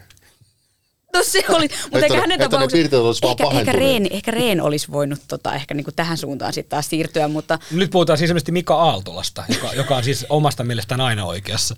No joo, mutta ehkä Stubbin nämä kaikki so, sori siitä tyyppiset lausunnot, niin niitä Kyllä, ehkä osa ja tämmöinen ylimielisyys, mikä hänen on niinku liitetty, niin, niin tota, sitä selkeästi yritti karistaa pois. Ja hän, kyllä, hän, puhui, hän puhui hyvin ja, ja sai kyllä osoitettua sitä, miten hänellä todella on, on niinku pitkä kansainvälinen kokemus. Et mun mielestä hänen niinku osakkeet vaan niinku nousi sitä myötä, että hän onnistui positiivisesti esiintymään siinä tilanteessa. Juha, tuliko sinusta Alexander Stubb-fani? No ei oikeastaan, äh, näin voi sanoa, Enkä mutta se... fani ole. En mä nyt sitä väittänytkään, mutta hyvä, kun itse, itse otit esiin tämän asian. Piti Niin. tarkentaa. No, no, no niin. Voit, voit ottaa kuitenkin sen stup-pinssin jo pois. Pois. niin tota, joka tapauksessa, niin kuin, mutta pointtihan on se, että porvaripuolellahan on nyt huomattava määrä ehdokkaita ja, ja kovatasoisia ehdokkaita. Ja, ja, tota, ja yllättävän matalallakin äänimäärällä voi sinne toiselle kierrokselle päästä.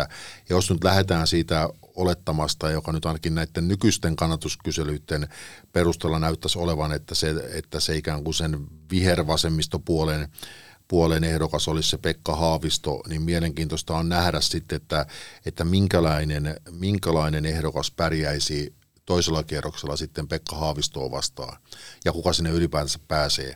Että ainakin jos on, luottaminen tuohon ensimmäiseen tenttiin, missä Alexander Stubb ei ollut siis paikalla, vaan joka oli tuossa menneenä päivänä tuolla Tokoin rannassa Helsingissä, niin siinä selvästi näytti siltä, että Mika Aaltola ja Jussi halla yrittävät ikään kuin maalata itsensä semmoisen, niin kuin aika, niin kuin koman retoriikan ja suhteessa Venäjään ja, ja niin kuin pikkusen, kuitenkin joka tapauksessa astetta kovemman retoriikan retoriikan puhujiksi kuin sitten taas niin kuin Olli Rehn ja Pekka Haavisto ja varmasti Alexander Stubkin niin kuin solahtaa siihen. Eli sitten on tavallaan niin kuin semmoista hieman niin kuin maltillisemmat tolkun miehet vastaan sitten nämä kaksi vähän ehkä retorisesti ainakin niin kuin kovempaa linjaa ajavia. Että mielenkiintoista nähdä, että tota, ketkä heistä sitten tota niin, toiselle kierrokselle ponnistavat.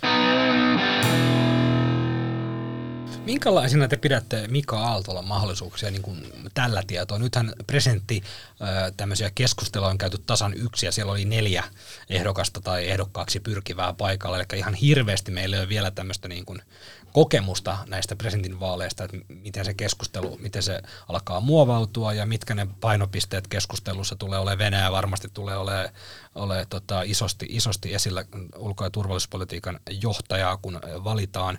Niin tota, miten te näette Mika Aaltolan? Häneltähän kysyttiin tuossa keskiviikkoisessa keskustelutilaisuudessa, niin kuin siinä alkuun oli näitä tämmöisiä vähän kimurantimpia henkilökohtaisia kysymyksiä, missä hieman kokeiltiin vähän tota ehdokkaiden tai ehdokkaiden ehdokkaksi pyrkivien herkkä hipiäisyyttä, niin Aaltolalta kysyttiin, että kun teillä ei ole tämmöistä ulkopoliittista tota, päätöksentekokokemusta, niin kuinka monta ulkopoliittista päätöstä olette tehneet? Ja vastaus on tietenkin nolla, mutta sitten Aaltola omalle tyylille ominaisen tapaan kiersen sillä, että, että, että olen ollut matkustanut USAssa ja olen matkustanut tuolla ja täällä, ja että jos se ei ole ulkopoliittista kokemusta, niin en tiedä sitten mikä on, mutta miten te näette Aaltolan mahdollisuudet? Hän on tietenkin politiikan ulkopuolelta tulevana niin eh, poliittisesti hyvin kokematon. No mun täytyy sanoa, että mä oon ihan niin kuin tähän asti ja edelleen, mä jotenkin uskon, että hän tulee pärjäämään. Tämä, niin kuin, tämä perustuu ihan tämmöiseen henkilövaali tuntumaan, koska hän on niin äärimmäisen suosittu ja hän on edelleen, mitä tuossa toi Iltasanomien Gallup tuli tänä aamuna ja hän on edelleen siellä, Haavisto sai 52 prosenttia ja Aaltolla 36 prosenttia, kun siis kysyttiin, että ketä voisit äänestää, muistaakseni.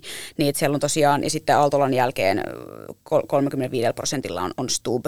Niin, Näis, tota, sen, sen sanon tähän väliin, eli näissä, että ketä voisit äänestää, näissä on aina se on riskit. heikkous, koska siihen saa, siinä niin kuin, ei tarvitse sanoa, että ketä äänestät, vaan ketä voisit kuvitella äänestävänsä. Ja näissä kallupeissa on pitkään Sanna Marinin on keikkuna aika korkealla, vaikka hän ei ole missään vaiheessa ollut lähdössäkään ehdolle. Näin on. Niin joo. Tota, joo. Eikä tämä siis, mm. voi, voi olla, että mä oon aivan täysin väärässä ja että et, et, et Altolla ei, ei, ei, ei tule pärjäämään, mutta, mutta mä en niin kuin tavallaan pudottaisi häntä laskuista ihan kokonaan pois. Hänessä on jotain sellaista karismaa, mistä ihmiset pitävät, ja jos hän ei niin kuin ryhdy liian ylimieliseksi ja liian kova retoriseksi, niin hän voi, hän voi, hän voi vielä niin kuin yllättää. Mutta en, en mitään varmaan sanoa, mutta mä en pudottaisi häntä ihan, ihan pois laskuista. Joo, en mäkään pudottaisi häntä pois laskuista, mutta, mutta tota, mä en, että voin olla tosiaan väärässä, niin kuin Ellikin voi olla väärässä. Mm.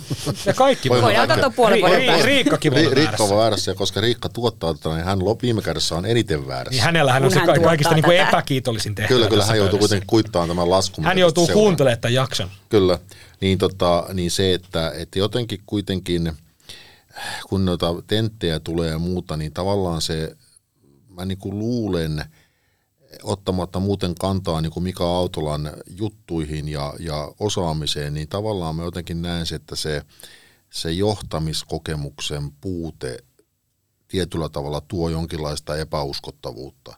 Jos nyt ajattelee, ajattelee no tähän sanotaan aina, että joo joo, mutta eihän Sauli Niinistölläkään ollut hirveästi ulkopoliittista kokemusta, hänestä tuli ekan kerran presidentti.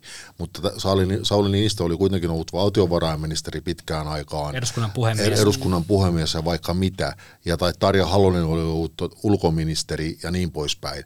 Niin kyllähän se kuitenkin niin kuin tietynlaista uskottavuutta ja esimerkiksi katsoa sitä tenttiä nyt, niin kun siinä oli esimerkiksi Pekka Haavisto puhuu. Pekka Haavisto on nyt vain kansanedustaja, mutta hän on juuri ollut ulkoministeri, hän on ollut keskeinen henkilö, joka on vienyt Suome, keskeisiä henkilöitä, jotka ovat vieneet Suomen NATOon. Niin totta kai se tuo sille ihmisille aika lailla erilaista uskottavuutta kuin se, että sulla on joku tutkija siinä vieressä, joka on teori- teoriassa, teoreettisesti ihan hyvä voi olla, mutta ei hän ole ollut niissä neuvotteluissa, ei hän ole tehnyt niitä päätöksiä, ei hän ole kokenut sitä painetta, joka poliittisiin päätöksentekijöihin kohdistuu tuollaisissa kovissa asioissa. Haavisto ja Halla oli mun mielestä tämän ensimmäisen keskustelun niin kuin ylivoimasti paras kaksikko. että Aaltolaa painaa tämä, mistä just puhut, että kyllä se, niin kuin, kyllä se vaan tuossa seurassa se koke, kokemattomuus sitten kuitenkin näkyy. No, näin, näin, si- näin, sit- näin, sit- mä, näin mä olen itse, tai itsekin taipuvainen ajattelemaan. Mä Joo. luulen, että se niin näkyy sitten hänen kannatuksessaankin, että siis Suomen kansa ei kuitenkaan vielä ole valmis niin, niin ulkopolitiikan, siis ulkopolitiikan ja politiikan ulkopuolista valitsemaan. Mm. Koska sitten aina, aina vedotaan siihen, että no, olihan Martti Ahtisaarikin 94. Mm. No okei okay, oli, mutta Martti Ahtisaarikin oli, oli kuitenkin ulkoministeriön valtiosihteeri. Hän oli tunnettu muun muassa niin kuin YK, YK niin kuin apulaispääsihteerinä ja muuta. Hän on ollut Namibiassa rauhanneuvottelijana muuta, että ei hän nyt kuitenkaan mikään niin kuin, niin kuin yliopistoihminen ollut, eikä mikään tutkimuslaitosihminen. Että kyllä hän oli kuitenkin niin kuin politiikan tekijä, vaikka olikin virkamies. Mutta siitä ollaan varmaan kaikki samaa mieltä, että, että niinku se, on, se on musta hyvä juttu, että ehdokkaana on ö, mahdollisimman erilaisia, erilaisia ehdokkaita. Että nimenomaan joku tulee myös politiikan ulkopuolelta, että on sitten aidosti mahdollisuus äänestää myös, jos haluaa niin kun äänestää jotain muuta kuin sellaista paatunutta politiikkaa. Totta kai, niin eikä, nyt, eikä, nyt on mahdollisuus ja pitää siihen. korostaa, että ei, tämä- ei tämä nyt ole mitään niin kuin vihapuhetta, mikä autolla Ei, kohtaa, vaan ei. sitä, että, että miten niin kuin normaalisti, normaalisti näissä, koska ihmiset se kuitenkin helposti kallupeissa voidaan sanoa, mitä halutaan. Kyllä. Sillä Ja on sinänsä niin- väliä. Mutta sitten kun se äänestämisen hetki tulee, niin Kyllä. ihmisillähän on tavallaan kuitenkin usein niin kuin taipumus käpertyä kuitenkin sillä tavalla niin kuin siihen vanhaan ja tuttuun ja turvalliseen ajatusmaailmaan. Ja silloin ehkä sitten nämä, niin kuin nämä politiikan tunnetut tekijät ovat niin kuin etulyöntiasemassa. Joo, se, että onhan tässä, se on totta, että erilaisista taustoista, mutta se, mikä tässä nyt tulee kyllä olla, että presidenttipelin, no Urpilainenhan nyt siis sitten lähtee, lähtee ehdokkaaksi, mutta siinä, siinä nyt kestää, että hän sen saa kakistettua virallisesti ulos, mutta jos Lee Anderson todennäköisesti lähtee, niin okei, sitten meillä on kaksi, kaksi naista siellä kisassa mukana, Lee Anderson on toki niin kuin huomattavan nuori, oli, on vielä alle nelikymppinen presidenttiehdokkaaksi, mutta, mutta kyllä tuo kärki nyt sillä tavalla on, että se, se mikä siellä niin kuin on, on totta kai heitä sama nimittäjä on se, että siellä on niin kuin 50 plus, plus tota, mie, miehet ja, ja valkoiset miehet, jotka siellä nyt on mihin, edelleen kuitenkin mihin, kärkiehdokkaina. py- mihin pyrit tällä? Ei, kun- Ihan vaan kun oli selvästi- Marko Oskari sanoi, että on, on erilaisia vaihtoehtoja. Joo, joo. Hyvä, hyvä eli kun otit tämän puheeksi, nimittäin en, et ole saanut tätä mun käsikirjoitusta. Kaikki eivät ole pelkästään valkoisia miehiä. Joo, mulla, olisi seuraavana luke, lukenut tälle, että, tota, että Yksi, presidentti... yksi heistä on myös alpiino. Se on joku tämä värillisyys, joka tähän saadaan tähän presidenttikisaan. Joo, joo to, ol, ol, Suomen Pankin pääjohtaja Olli Reentua Saadaan väriä yksi- tähän kisaan. Niin, tota, joo, presidenttikisaan on toistaiseksi, ovat toistaiseksi ilmoittautuneet, kuunnelkaa tätä, Härry 69, Pekka... Nuorison ehdokas. Joo, Pekka Arkimo. 65, Olli 61, Alexander 55, Mika 54 ja porukan kuopuksena Jussi 52. Ja nyt puhutaan näistä niin kuin isoista nimistä. Toki siellä on näitä pienempiä nimiä pyrkimässä myös presidentiksi, mutta mennään niihin vaikka sitten jossain toisessa. Pidetään tämmöinen pienpuolue tentti Unohdin, unohdin Paavo, joka ehkä ei enää pääse mukaan, mutta voi päästä. Pä- Väyrynen. Niin, otetaan Paavo mukaan eh, 70 plus jotain, ja tota, mutta nyt ei haeta Maajussille morsianta, vaan haetaan Suomen seuraavaa presidenttiä, joten missä ovat Jutta 48 ja muut Mäntyniemen rouva-kandidaatit? Puhutaan ihan lopuksi Jutta Urpilaisesta. Jos kokoomuksella oli eh, lievää tai keskisuurta sekoilua tuon Alexander Stupin nimittämisen kanssa, niin onhan toi Demareitten eh, presidenttiehdokkaan nimittäminen ollut kans myös aikamoinen tota, Iisakin kirkko, Juha Elli, milloin se Jutta Urpilainen saadaan oikeasti ehdokkaaksi ja saadaanko? Saadaan hän totta kai ehdokkaaksi. Kyllä, ja kyllä. hän, Kyllä me hän, siihen uskotaan. Hän var, varmasti vaan nyt jotenkin yrittää tasapainoilla sen komissaariviran komissaarivirasta poissa olemisen ajan, jotta, jotta lopputuloksena olisi se, että hän voisi Ursula von der Leyenin, meniköhän lausunto oikein tuskin, niin tota, kanssa sopia siis, että hän on vain määräajan poissa sitä, sitä virasta. Ja, eli hän jää virkavapaalle, jolloin, jolloin muut komissaarit hoitaa sen, hoitaa sen homman. Totta kai hänen pitää varmaan vakuuttaa sitten pääkomissaarille, että hän ei missään tapauksessa voita näitä vaaleja, että hän on vaan lyhyen aikaa poissa komission tehtävistä ja hän palaa sitten sinne, koska hän todennäköisesti haluaa, haluaa niin kuin mennä europarlamenttivaaleihin ja mikä se mukavampi on ponnistaa europarlamenttivaaleihin kuin istuvan komissaarin paikka. Anteeksi. Koska, mm. koska niin kuin vielä lyhyesti sanoisin, että jos, jos olisi kysy pidemmästä poissaolosta, niin sitten voisi käydä niin, että hänen tilalleen nimitettäisiin sijainen. Ja se sijaista ei nimittäisi tietysti enää demarit, vaan sijaisen nimittäisi Petteri Orpo. Ja se ei varmasti olisi kukaan demari, kenet hän nimittäisi. Just ne, anteeksi, Oliko riittävän sekava? Joo, anteeksi, mulla tuli vähän vettä nenästä, kun aina kun tässä ohjelmassa sanotaan äh, Ursula... Mä luulen, että mä von- aloin nauraa samaa asiaa. Joo, kun sanotaan tämä urpilaisen esihenkilö, eli Ursula von der Leyen, niin tulee mieleen Ei, ai niin, Jari, Jari. Hanskan vitsi tässä tota, politiikan puskareidessa, No kun niin, sekin mulle tuli mieleen. Sanna Marin ja Tämä joudutaan kanssa leikkaamaan pois. Joo, Sanna Marina Ursula von der Leyen oli nu- nuuksiossa patikoimassa. niin tota, en nyt kerro sitä vitsiä, voitte, voitte mennä etsimään sen tuolta, mutta se oli aika Jari Hanskalta tyypillistä Jaria voisi sanoa ja kovaa ajoa. Terveiset mutta tota, en pysty siis von der Leyenin nimeä niin kuin nauramatta ottamaan enää vastaan, joten en voi koskaan mennä enää EU-parlamenttiin tapaamaan häntä, koska Komission. niin, tai sinne Brysseliin. En, en pystyisi siihen, en henkisesti enkä fyysisesti. Tuota, oliko teillä jotain muita viimeisiä, viimeisiä sanoja? Meillä alkaa lähetys olemaan paketissa. En ole saanut vielä korvanappini tietoa, mutta ainakin olo on sen mukainen, että ollaan puhuttu jo ihan tarpeeksi. Niin oliko teillä jotain vielä viimeisiä sanoja ennen kuin mennään kysymys- ja vastausosioon? Ei ihan varmaan vauhdikas syksy taas tulossa, että ollaan valmiina. Onko Juha valmis tekemään seuraavat sata jaksoa Politiikan puskaradio? Kyllä, mutta itse, itse ajattelin käyttää siinä, siinä niin kuin samaa metodia kuin Sanna Mari, joka kertoo, että hän on sen takia ollut poissa julkisuudesta, että hän on antanut tilaa, tilaa puheenjohtajakandidaateille. Itsekin ajattelin olla poissa työpaikalta mahdollisimman paljon antaakseni tilaa teille. Joo, me voidaan Ellin kanssa myös antaa tilaa sulle ja olla poissa täältä. Niin, jos me kaikki tehdään niin. Seuraavaksi viikon vitsi. Mitä Mika Aaltola tekee, kun hän leikkii lapsensa kanssa piilosta? Geokätköilee. Seuraavaksi tuottajamme Riikka Nyyman antaa meille yllätyksen. Käsikirjoituksessa lukee vain Riikan ylläri. En tiedä yhtään, mitä sieltä on luvassa. Riikka, sana on vapaa. No niin, tota, teidän kanssa aina kun tekee, niin pelkkää priimaa tietenkin tulee. Mutta joskus harvoin käy niin, että jotain joutuu leikkaamaan pois ennen kuin julkaistaan. Ei. Ja nythän on niin, että mulla olisi täällä tällaisia leikepöydän aarteita, pieni koonti. Tuskin maltan odottaa. Eli siis ymmärrätkö mä niitä, että mä aikanaan leikattu pois kohdat, jotka sä aiot nyt esittää julkisesti? Joo, Elli tukehtuu lyijykynään. Tähän kuulostaa, tähän kuulostaa tosi hyvältä. Joo, tuskin maltan odottaa, mitä sieltä on löytynyt. siellä on kaikenlaista. Sellaisen disclaimerin voin antaa, että ei tämä nyt lastenohjelma ole muutenkaan, mutta jos vaikka auton takapenkillä on perheen pienimpiä, niin tässä koosteessa saattaa muutama voimasana tulla lyhyen ajan sisällä. Eli nyt Hevisaurus sitten päälle. Niin. No niin. Mutta kuunnellaan, mitä sieltä No niin. leikepöydältä on löytynyt.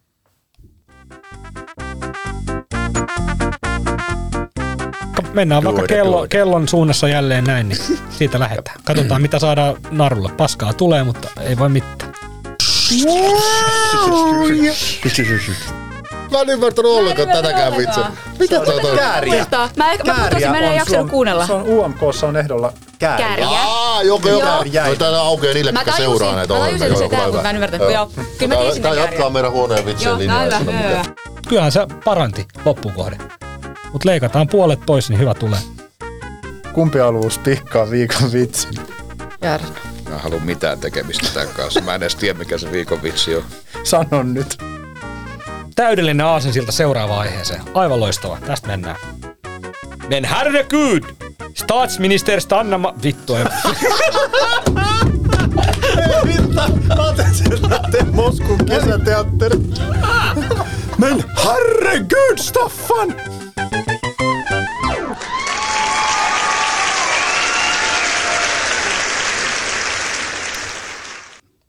Ja onko nyt tarkoitus kommentoida omia epäonnistumisia? Sehän oli ihan hyvä. Siinä oli kaikki niistä ehkä epäkorrektit kohdat jätetty pois. Joo, niin. on. Ja siis mehän ollaan, me ollaan va- ihmisiä. Ja myös vastaavan päätoimittajan alat jatkuvat haukkumista oli jätetty kohteliaasti Ja se oli pois. ihan kohtelet, kiitos Niin. Leikka. Joo, kiitos tosi paljon. Kyllä, Saatiin pitää paikka, työpaikka. kyllä, nimenomaan. No niin, sitten siirrytään osioon, jota ainakin itse olen henkilökohtaisesti odottanut kuin kuuta nousevaa, eli kysymyksiä politiikan puskaradion kuuntelijoilta. Olemme nyt, ei voi sanoa pitkin kesää, mutta tuossa kesän kinthaalla pyysimme teitä rakkaita kuuntelijoita, kuten Lauri Nurmi teitä kaikkia eh, nimittää pie- pieniksi höpönassuikseen, niin pyytänyt kysymyksiä. Niitä on tullut ilahduttavan paljon. Ö, yleisin kysymys kuitenkin oli, että milloin te palaatte kesälomalta, ja nyt jos olette olleet hereillä siellä vastaanottimien toisessa päässä, niin me olemme nyt palanneet kesälomilta. Mutta tota, tartutaan näihin kysymyksiin. Säkki pullottaa, joten otetaan ensimmäinen kysymys sieltä. Näitä kysymyksiä kysyttiin eniten, eli näitä on tullut siis useammalta, ja nyt valitettavasti ei ole kaikkien kysyjien nimiä näissä, mutta ensimmäinen kysymys on tällainen, mitä kysyttiin siis paljon. Mistä saitte idean politiikan Puskaradio-podcastiin? Elliltään kysy, kun et ollut silloin vielä mukana, mutta Juha, miten sä muistat äh, tämän äh, alkulähteen? Mistä tämä idea tuli? Mä voin kertoa sitten oman version, mutta miten sä muistat tämän asian? No mä muistan sen niin, että siis sinähän keksit kyllä tämän ohjelman nimen, sen Kiitos. mä muistan, joten niin, niin siitä osin kunnia sinulle, mutta se, jos en nyt väärin muista, niin tämä tuli, tämä tuli silloin, kun meillä oli näitä podcasteja suunniteltu ja joku oli jopa päässyt ihan toimituksesta käymään ulkomailla asti jossakin tämmöisessä tilaisuudessa, missä erilaisia podcasteja esiteltiin. Ja siellä oli kerrottu, että esimerkiksi äh, Briteissä, esimerkiksi BBCllä käsittääkseni, on hyvin suosittu tämmöinen politiikan ajankohtaisasioita puiva äh, podcast-lähetys, jota varmaan tekee noin kuin BBCn resurssit tuntien noin 120 ihmistä, mutta tota, ei sillä väliä, niin tämä tehtiin tämmöisenä niin vähän saman, saman idean pohjalta niin kuin light-versiona. Joo, oot Juha ihan oikealla jäljellä, eli tosiaan meidän podcast-sektorin sektorijohtaja Mikko Räsänen oli tosiaan äh, ollut tuolla tota, podcast-tapahtumassa ulkomailla, lentänyt lentokoneella sinne ja siellä tosiaan oli tämä BBC-verrokki sitten ollut, ollut e- esittelyssä ja näin, näin se kaiketi meni. Ja Mikko sitten ajatteli, että meillähän on tämmöisiä erittäin hyviä politiikan toimittajia täällä, siitä voi olla montaa mieltä, kuinka hyviä me ollaan, mutta joka Tai ainakin politiikan toimittajia. ainakin politiikan toimittaja. Ja tota, eh, Mikko sen idean sitten sai, että tämmöinen jonkinlainen kahvipöytäkeskustelu voisi toimia podcast-maailmassa. Ja, ja tosiaan tota, näin, se- näin se meni. Mutta tota, avataan sen verran tätä taustaa. Eli meillähän on ollut tämmöisiä hyvin suosittuja, osa niistä on ollut kulttiklassikon asemassa. Eli meillähän oli tämmöinen puskareiden edeltävä puhemiehet, jota kuvattiin suurin piirtein käsivarakameralla tuolla hissiaulassa. Nimestään päätellen se oli silloin tunkkasella 70-luvulla. Joo, setämiehet höpötteli, vähän hassutteli politiikasta tuolla Kyllä. hissiaulassa. Sehän oli ihan, Ihme, että se lopetettiin. joo, jännä juttu. Ja sittenhän meillä oli tämmöinen kehtaa, kun edes sanoi, joka oli tällainen suuren budjetin studio ö, satsaus, jota tehtiin tuolla, siellä on muun muassa ollut Mikko Kärnää ja Annika Saarikkokin taisi olla vieraana. Ja, Siellä oli ministeriöitä. Pelkkiä keskustalaisia, kyllä. Petteri Orpo Kyllä. on ollut vieraana, kyllä. Kyllä. Ja tota, mutta se lento päättyi aika lyhyen, eli ilmeisesti tämän suuren budjetin suurissa valoissa kuvattava studiovideotuotanto oli sitten liian raskas tähän tota, politiikan hassutteluun, mutta loistavaa tämä podcast ja tämä radiomaailma on Senhän, hyvä. senhän lopetti ra- karulla tavalla piip. Piip, ei nyt mainita kuka lopetti, mutta joku lopetti. Mutta hei, se avasi ovet tälle podcastille, joten täällä ollaan. Tämähän on erittäin halpa tuotanto ja tota, ei sido työvoimaa juuri ollenkaan. Täälläkin tällä hetkellä vain neljä ihmistä puhuu. Politiikan toimitus tuolla tyhjänä varmaan. To, toista tuntia paskaa, joten tota, tämä on erittäin kevyt, on kevyt halpaa. tuotanto. Tota, seuraava kysymys, mitä kysyttiin paljon, on, että mistä olette kehittäneet tuon tunnarin, joka ohjelman aluksi soi. En kysy tätä Elliltä, koska et ollut silloin mukana. En kysy Juha sultakaan, koska et muista ja Riikka ei tiedä. Joten itse joudun tähän vastaamaan. Ja tämähän on siis pitkällisen kehitystyön tulosta. Ju- Juha kyllä oli mukana niissä sähköpostiketjuissa, mitä silloin ö, kevät-talvella 2021 vaihdeltiin, eli kaivattiin tällaista kevyttä, ää, tämmöistä iltalypsytyyppistä hassuttelutunnaria tällaiselle tulevalle podcastille. Meillä ei silloin ollut tätä podcastia vielä, niin tota, me ollaan nyt arkistojen kätköstä kaivettu se ensimmäinen versio tästä meidän tunnuksesta, joka Juhan va- sähköpostin vastauksen mukaan ei häntä ihan täydellisesti tyydyttänyt. Riikka, pystytkö soittamaan sen sieltä meille?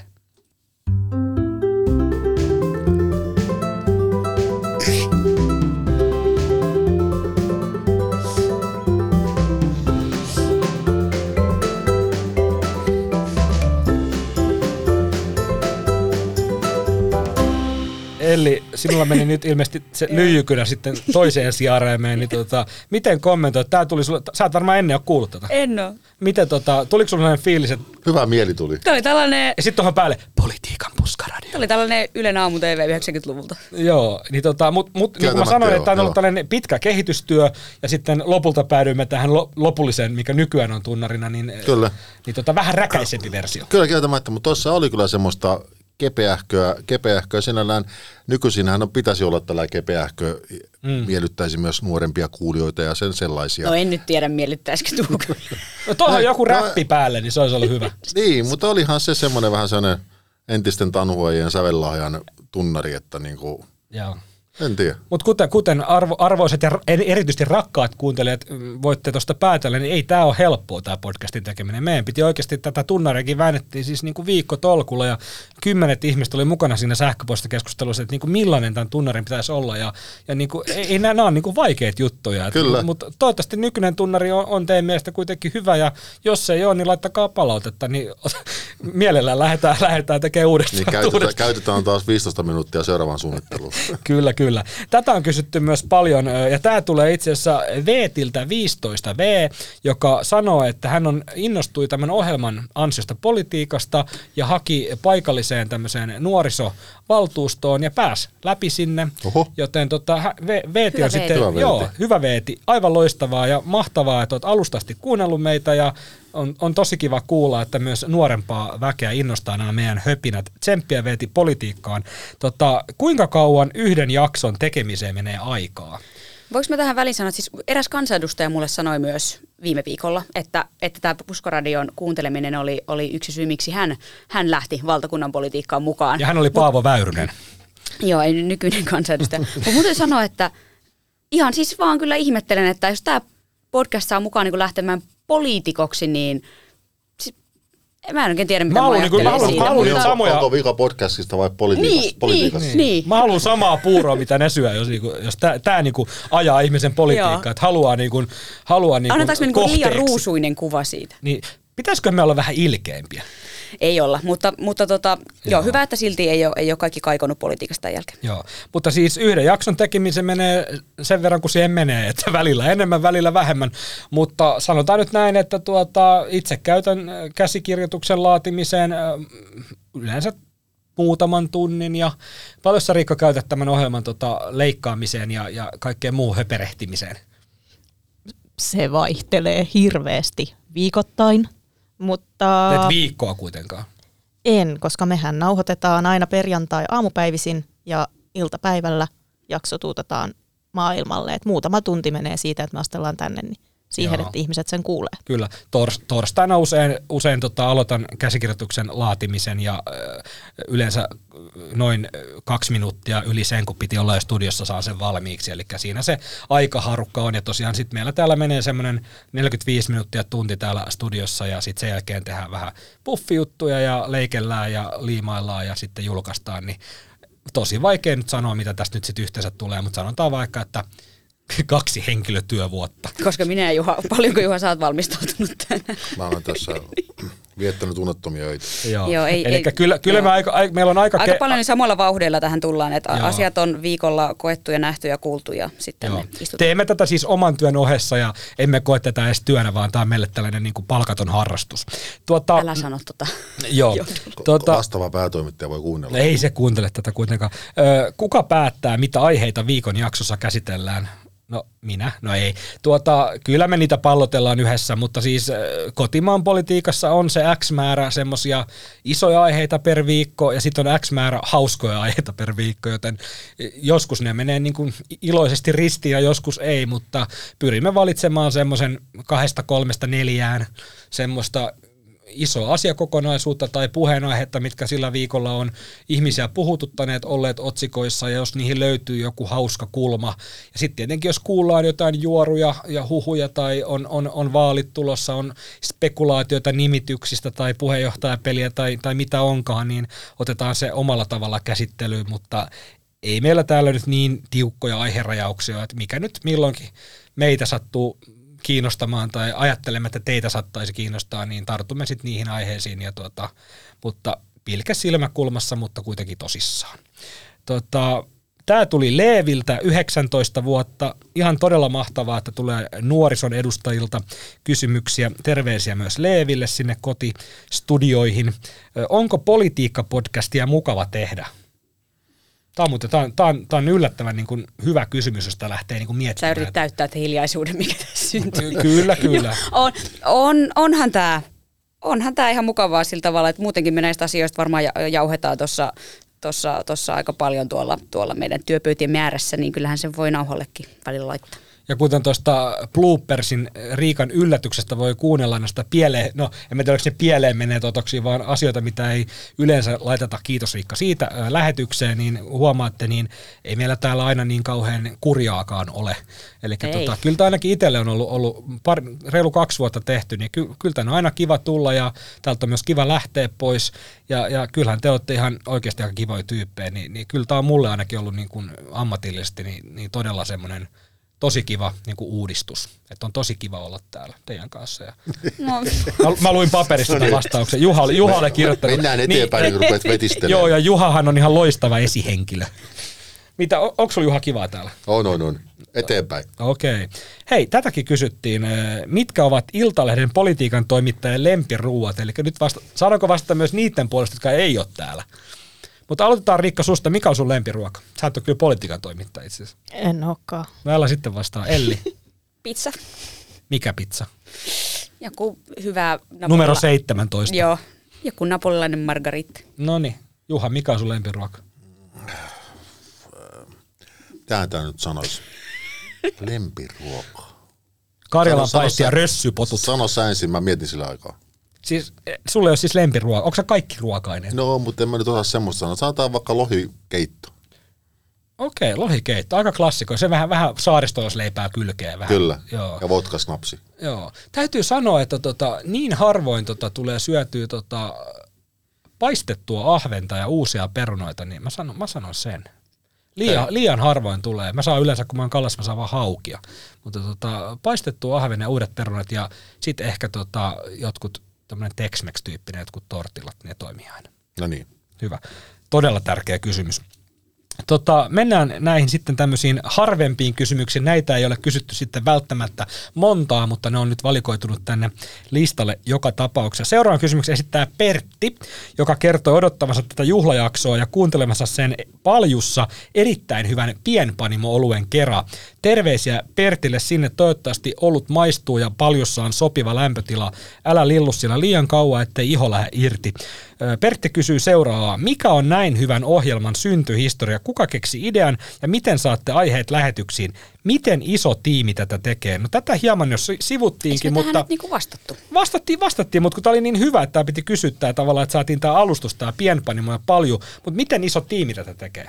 Juha, monta toimittajaa meillä on. No, meillähän on kymmenkunta henkilöä meidän politiikan toimituksessa. Niin, suurin osa tekee, muutama, muutama ehkä vähän vähemmän logistisista ja muista syistä, mutta tota, kyllä Täällä täällä- kaikki on käynyt. kaikki, kaikki on käynyt, eli kaikki on sen, tavallaan sen podcast, podcast-neitsyyden menettänyt, mutta tota, semmoinen varmaan 8-10 tyyppiä, niin siinä, siinä se varmaan niin kuin Ja on. Riikka.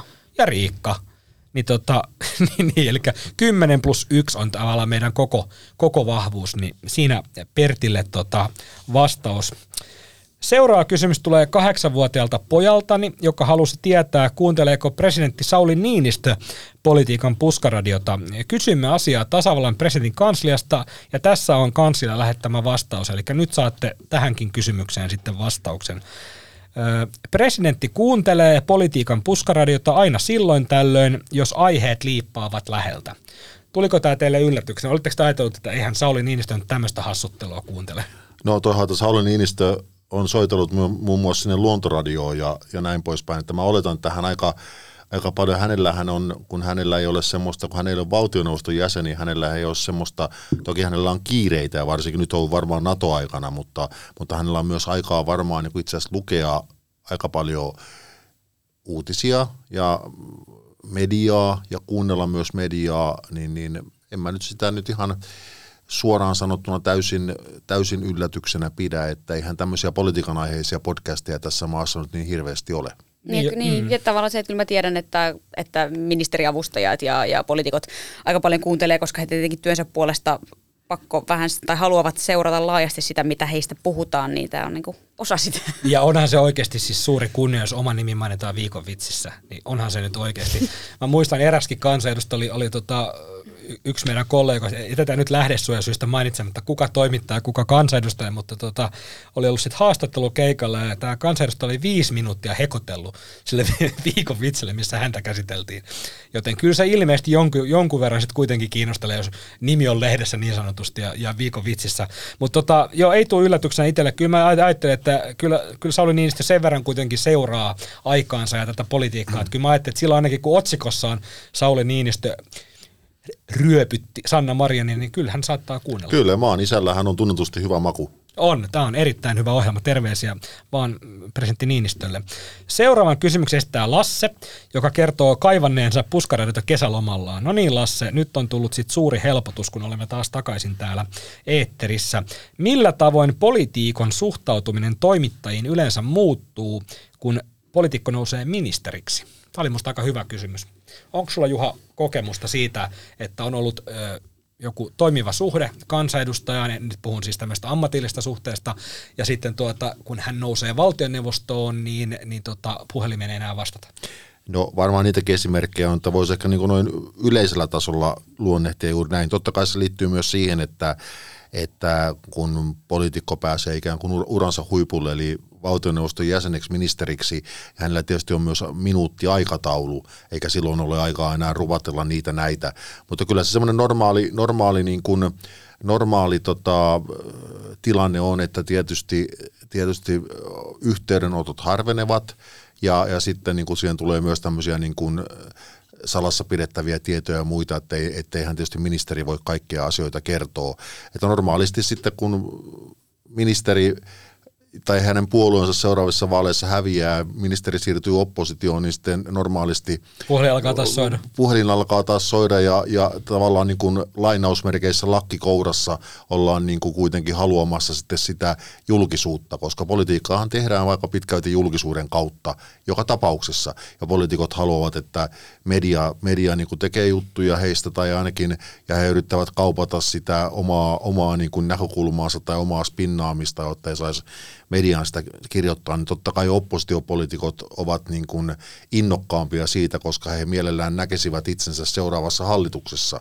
Että tota, näinhän, se, näinhän se käytännössä toimii. Et sitten on tietysti ministeritasolla, niin se ehkä se yhteydenotot niin kuin menevät sitten enemmän niiden erityisavustajien kautta, joiden kautta niin kuin he, he tietysti hyvät erityisavustajat pystyvät puhumaan – ministerin suulla ja vähän huonommat sitten vähän huonommin, mutta, mutta niin kuin se, se niin kuin ne henkilökontaktit tietysti vähenee. Niin. Mutta se ei välttämättä tarkoita sitä nimenomaan, että, että ministeriksi noustessaan niin kuin kansanedustajista tulisi jotenkin kauhean ylpeitä. Suurimmasta osasta ei tule, osastahan nyt tietysti tulee ihan, ihan täydellisiä piip, mutta tota, niin, niin, niin, niin, suuri osahan kuitenkin säilyttää niin kuin suhteellisuuden tajunsa. Mm, ja se on niin, että ministeriön totta kai sen nimen sinne lehteen saa helpommin, koska vastaa asioista, tekee päätöksiä, on aika paljon enemmän esillä, mutta sitten taas niin kun oppositiossa niin kun rivikansanjosta niin joutuu olla aika aktiivinen, että saa sitä nimeä esimerkiksi viikon vitsiin, niin siinä täytyy olla niin kun proaktiivinen ote siihen. Onko sulla eli kokemusta siihen, että poliitikon niin kun jotenkin asenne toimittajien olisi muuttunut sen, sen myötä hän nousee ministeriksi?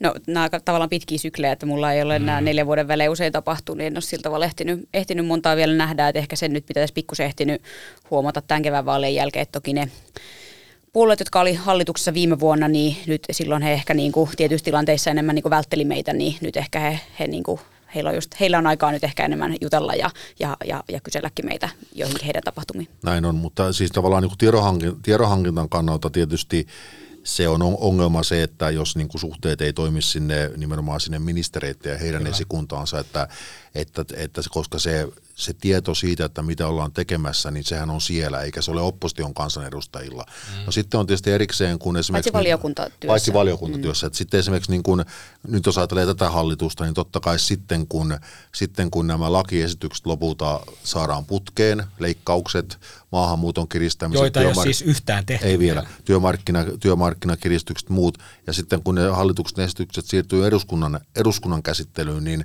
silloinhan tietysti niiden lainausmerkissä salaisuuksien piiriin pääsee paljon isompi joukko. Pääsee valiokunta, valiokunnan virkamiehistö ja kaikki se porukka, niin silloinhan tietysti myös se niin kuin meidän, meidän ikään kuin tiedonhankintakenttä ja silloin myös ne opposition kansanedustajat ovat kiinnostavia, koska he tietävät, millä tavalla sitä asiaa siellä eduskunnassa viedään eteenpäin. Tämä vähän riippuu asiasta. Joo, Lasselle kiitos oikein hyvästä kysymyksestä. Tämä, oli, tämä oli, tota, herätti hyvää keskustelua täällä meidänkin raadissa. Tuota, sitten eh, en tiedä onko etunimi vai sukunimi vai nimimerkki, mutta Nargis kysyy, että mikä on mieleenpainuvin haastattelutilanne uranne aikana? Eh, Tämä tulee tietenkin teille vähän nyt puskista. Voin kertoa omani, jos, jos haluatte sillä aikaa miettiä, niin Mä, olin tota, mä 2010 aloitin Iltalehdessä kesätoimittajana ja mun mielestä tämä on sitä kesää 2010, eli on ihan ollut aika keltanokka silloin vielä ja mut lähetettiin tuonne tota, Alppilan, tota, Alppilan koululle tota, Tarja Halosta eh, jaagaamaan. Hän piti siellä jonkun puheen Alppilan koulun juhlasalissa ja tehtävänanto oli se, että oli ilmestynyt tämä Kuka mitä häh-kirja, tämmöinen pol- politiikan vuosikalenteri tai tämmöinen, äh, tällainen tota, humoristinen tota, vuosijulkaisu. Ja siellä kerrottiin sitten, että tota, Tarja Halonen oli äh, vienyt majurin natsat Sauli Niinistöltä tota, joko turhamaisuuttaan tai sitten kettuil, kettuillakseen tai jostain muusta syystä, en enää tarkkaan muista tätä taustaa, mutta tällainen väite siellä oli, että Tarja Halonen ei ollut halunnut sitten ylentää Sauli Niinistöä majuriksi reservissä. Ja annettiin tehtäväksi mennä kysymään tästä, kirjaväitteestä Haloselta. Ja kun pääsin sinne koululle, niin oli tota, Halosen tota, lehdistö, lehdistö tota, sihteeri tai lehdistö tota, päällikkö Eila Nevalainen sitten, häne, häne, häne, hänestä oli minulle varoitettu, että hän on aika tiukka täti sitten tai tiukka, tiukka rouva tai neiti, en muista sivilisäätyä, niin ennen kuin pääsin edes niin kuin asiaan niin kuin lähestymään halosta, niin Nevalainen ilmoitti, että tästä asiasta ei sitten kysytä. Että ainoastaan niin kuin tämän päivän agendaan liittyvistä kysytä, tästä, niin kuin, tästä majuriasesta ei sitten kysytä Haloselta. No ei siinä mitään. Sitten kun Halonen käveli sieltä juhlasalilta, niin kävelin siihen muutama askeleen. Mä olin, että mitä mä nyt teen? Ja sitten mä vaan päätin rohkaista, että kävelin siihen, että, että, että tota, rouva presidentti, että haluaisin kysyä tästä tästä Niinistö-asiasta, niin sitten Eila Nevalainen tulee siihen niin laittaa käden eteen, että ei. Ja sitten Halonen siirtää käden pois ja, ja tota, astuu mun luokse, tarttuu mua kädestä kiinni ja sanoo, että hyvä, että kysyt tästä. Ehdottomasti haluan vastata tähän kysymykseen. Joten Tarja Halonen on tarttunut minua käsivarrasta, kun olen ollut kesätoimittajana ja vastannut kysymykseen, jota ei saanut kysyä.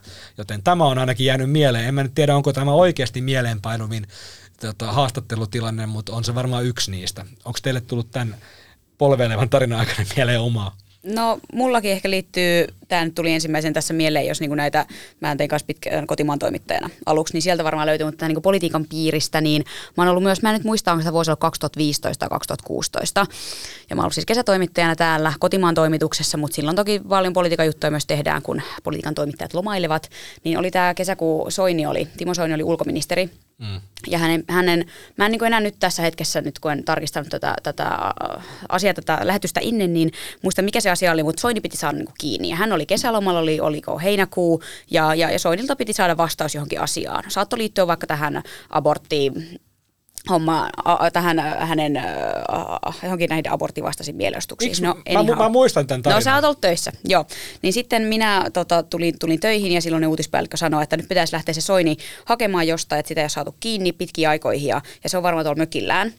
Ja mökki on, muistaako jompikun, missä Soinin mökki on? Eikö se Sastamalassa? Oisko? Joo. Joo. Lähdettiin sinne sitten. Hei, tota- hei. entisessä Mammalassa. Se on Heinoossa, koska mä muistan tämän tarinan, että lähditte kuvaajan kanssa No sinne minä keikalle. kerron nyt sen Joo, tarinan. okei. minä, minä juon Niin. vettä. niin sitten lähdettiin kuvaajan kanssa ajamaan sinne, siinä oli jonkin verran matkaa ja, ja päästään sitten siihen tota, mökin pihaan. En ollut tämmöisiä niin kyttäyskeikkoja mitenkään erityisemmin siinä kohtaa, kohtaa tota, kesätoimittajana tehnyt. Päästään siihen tota, tämmöisen jonkun, sinne pihan ulkopuolelle ja kuvaaja siinä oli vähän, että no, et ei vitti niin kameran kanssa mennä toisen pihalle, että tämä kotirauhan rikkominen. Että et, et jos sä menet niin toimittajana yksin sinne ihan vaan ilman mitään nauhureita, mä menin ihan vaan niin kuin, mm. tota, näin, niin kuin ilman mitään, mitään kameraa tai nauhuria tai muuta. Ja, ja varovasti kävelin sinne pihalle ja, ja tota, hänen vaimonsa Soinin vaimo tulee ja ne on siinä pihalla ja alkaa siis huutaa mulle, kun mä ehdin niin kuin sanoa, että hei, olen Iltalehdestä ja, ja tulin täältä tavoittelemaan ulkoministeri Soinia ja näin, niin hän alkaa tota, huutaa mulle, että, että, että, että pois, et, et, et, et pois täältä ja että et, niinku pois pois, tämä on meidän niinku mökkiä, mitä te kehtaatte ja tätä tyylistä. Ja minä, minä sitten nöyränä lähdin pois ja sitten ajettiin takaisin, että ei siinä niinku sen, sen enempää, että et, et tavallaan jos toinen hätää pois pihalta, niin, niin ei sinne sitten enempää jääty. Mutta koit, koitin käydä niinku kysymässä ja ajettiin takaisin. Ja sitten oli tota, ää, puoluekokous. Mm. Ja se- sen takia sä muiskutan muistat, koska minä ja sinä mentiin perussuomalaisten puoluekokoukseen ja Timo Soini sitten nöyrytti, nöyrytti ju- julkisesti siellä pu- pu- avauspuheessaan, sanoi, että, että, että jotain, että kun en saa edes lomailla ja kun eräs iltapäivälehti, joka alkaa iillä ja päättyy iihin, mm. niin tota, tuli, tuli mök, mökkini, mökkini pihalle ja sitten mä seisoin siellä yleisössä. Mutta sen jälkeen mähän menin pyytämään Soinin vaimolta anteeksi tätä. En tiedä, en nykyään en ehkä menisi pyytämään anteeksi, koska ajattelen, että tavallaan on ihan oikein hakea häntä sieltä, mutta mä olin ehkä vähän olostuneisin kuvaajan kanssa juteltiin, niin mä kävin sitten, tai olisi, en mä tiedä anteeksi, oli ehkä reilua, että mä kävin vaimolle sitten kättelemässä ja olin, että, että joo, tulin sinne, että pahoittelut häiritsi, mutta, mutta että mulla oli, mulla oli asiaa. Joo, mä muistan tämän erittäin hyvin, koska olin mukana siellä puoluekokouksessa ja mä muistan tämän myös tämän mökkireissun hyvin, koska te lähditte kuvaaja Matti Matikaisen kanssa tota, tälle, olla, tälle, joo. tälle reissulle tietämättä, missä se Soinin mökki on. Aivan. Tässä oli tällainen, koska mä muistan sen siitä, koska mä selvitin teille, missä se mökki on. No niin. Joo, no niin. Ja siis tästä joo. löytyy, mä muistan, voisi sun kaivaa, mä olen siis äh, Tampereen yliopistolla meidän äh, journalistiikan ainejärjestömme Gonzo-lehteen kirjoittanut tästä kyllä reportaasin syksyllä, kun pääsin töihin, että sieltä tämä löytyy, jossain tämä on niinku tarinan äh, vaiheet on kirjoitettuna. Mutta ei saatu Soinilta kommenttia, Ei mutta saatu. tota, anteeksi, kun vissiin annettiin kuitenkin tämäkin sitten. Kyllä että, varmasti. anteeksi, että tein Mä, työtä. minäkin olen Soinin kanssa sen jälkeen asioinut ja ei ole, ei ole jäänytkään ihan paukolon sillä tavalla. Kyllä. Sitten äh, Jenniltä seuraavat itse asiassa kaksi kysymystä. Ai niin, Tuli- Juha ei saanut kertoa. No se oli ihan hyvä. No niin, Mennään vaan mennään eteenpäin. Eikö halua kertoa? En Kerron mä, nyt. en mä, mulla on vaan niin vanhoja juttuja. Mennään vaan eteenpäin. Niin sulla on äh, tota, 70-luvulta kaikki sun parhaat, parhaat muistot. Tota, Jenniltä tuli tota, useita kysymyksiä, mä valitsin niistä kaksi. Miten politiikan toimittajat käytännössä saavat tietoa kulissien takaa ja miksi? Tämä miksi kiinnosti Jenniä erityisesti. Et miksi esim. vuodetaan No, tietoja? mä voin tässä kertoa nyt tämän tarinan, minkä mä olisin voinut äsken kertoa Noniin. nimeä mainitsematta, mutta sanotaan tämä, että oli äh, edellisen hallituksen aikana, äh, tota, tämä liittyy siis siihen, miten mitenkä tietoa saadaan. Ja, ja usein niitä saadaan siis tämmöisten taustakeskusteluiden kautta, mitkä äh, toimivat sillä periaatteella, että että niistä ei niin kuin suoraan mitään kirjoiteta, ja jos kirjoitetaan, niin kirjoitetaan sitten niin, että se lähde ei paljastu, tai sitten myöhemmin palataan asiaan ja kysytään, että voi- voiko tästä kirjoittaa niin kuin nimellä, jos, jos se lähde sitten haluaa, haluaa tota niin, niin, että, tai on sitä mieltä, että näin voi tehdä. Niin muistan yhdenkin, se oli jotakin, jotakin kesäistä aikaa, olin, se oli viikon, viikonloppu perjantai, olin lähtenyt tota, mökille Pohjois-Pirkanmaalle ja jossain Tampereen korvilla eräs sen hallituksen ministeri soittaa, joka on tunnettu siitä, että hän jaksaa paljon puhua ja hänellä on paljon asiaa. Ja muistan sen, koska hän, hän soitti ja sieltä, siitä menee kuitenkin Tampereelta noin sinne reilu tunti sinne mökille. Oli, ajoin mökille, laitoin ta, tota niin, pur, purin autot, tavarat mökille, rupesin lämmittämään saunaa, join kaksi konjakkia, kävin jo melkein pulahtamassa järvessä. Edelleen hän jatkoi, hän, hän kertoi, mitenkä, mikä, niin kuin, mikä on ongelma hallituksessa ja vähän omassa puolueessakin ja, ja maailmankaikkeudessa ja säässä ja siinä tässä ja tuossa, mutta summa summarum.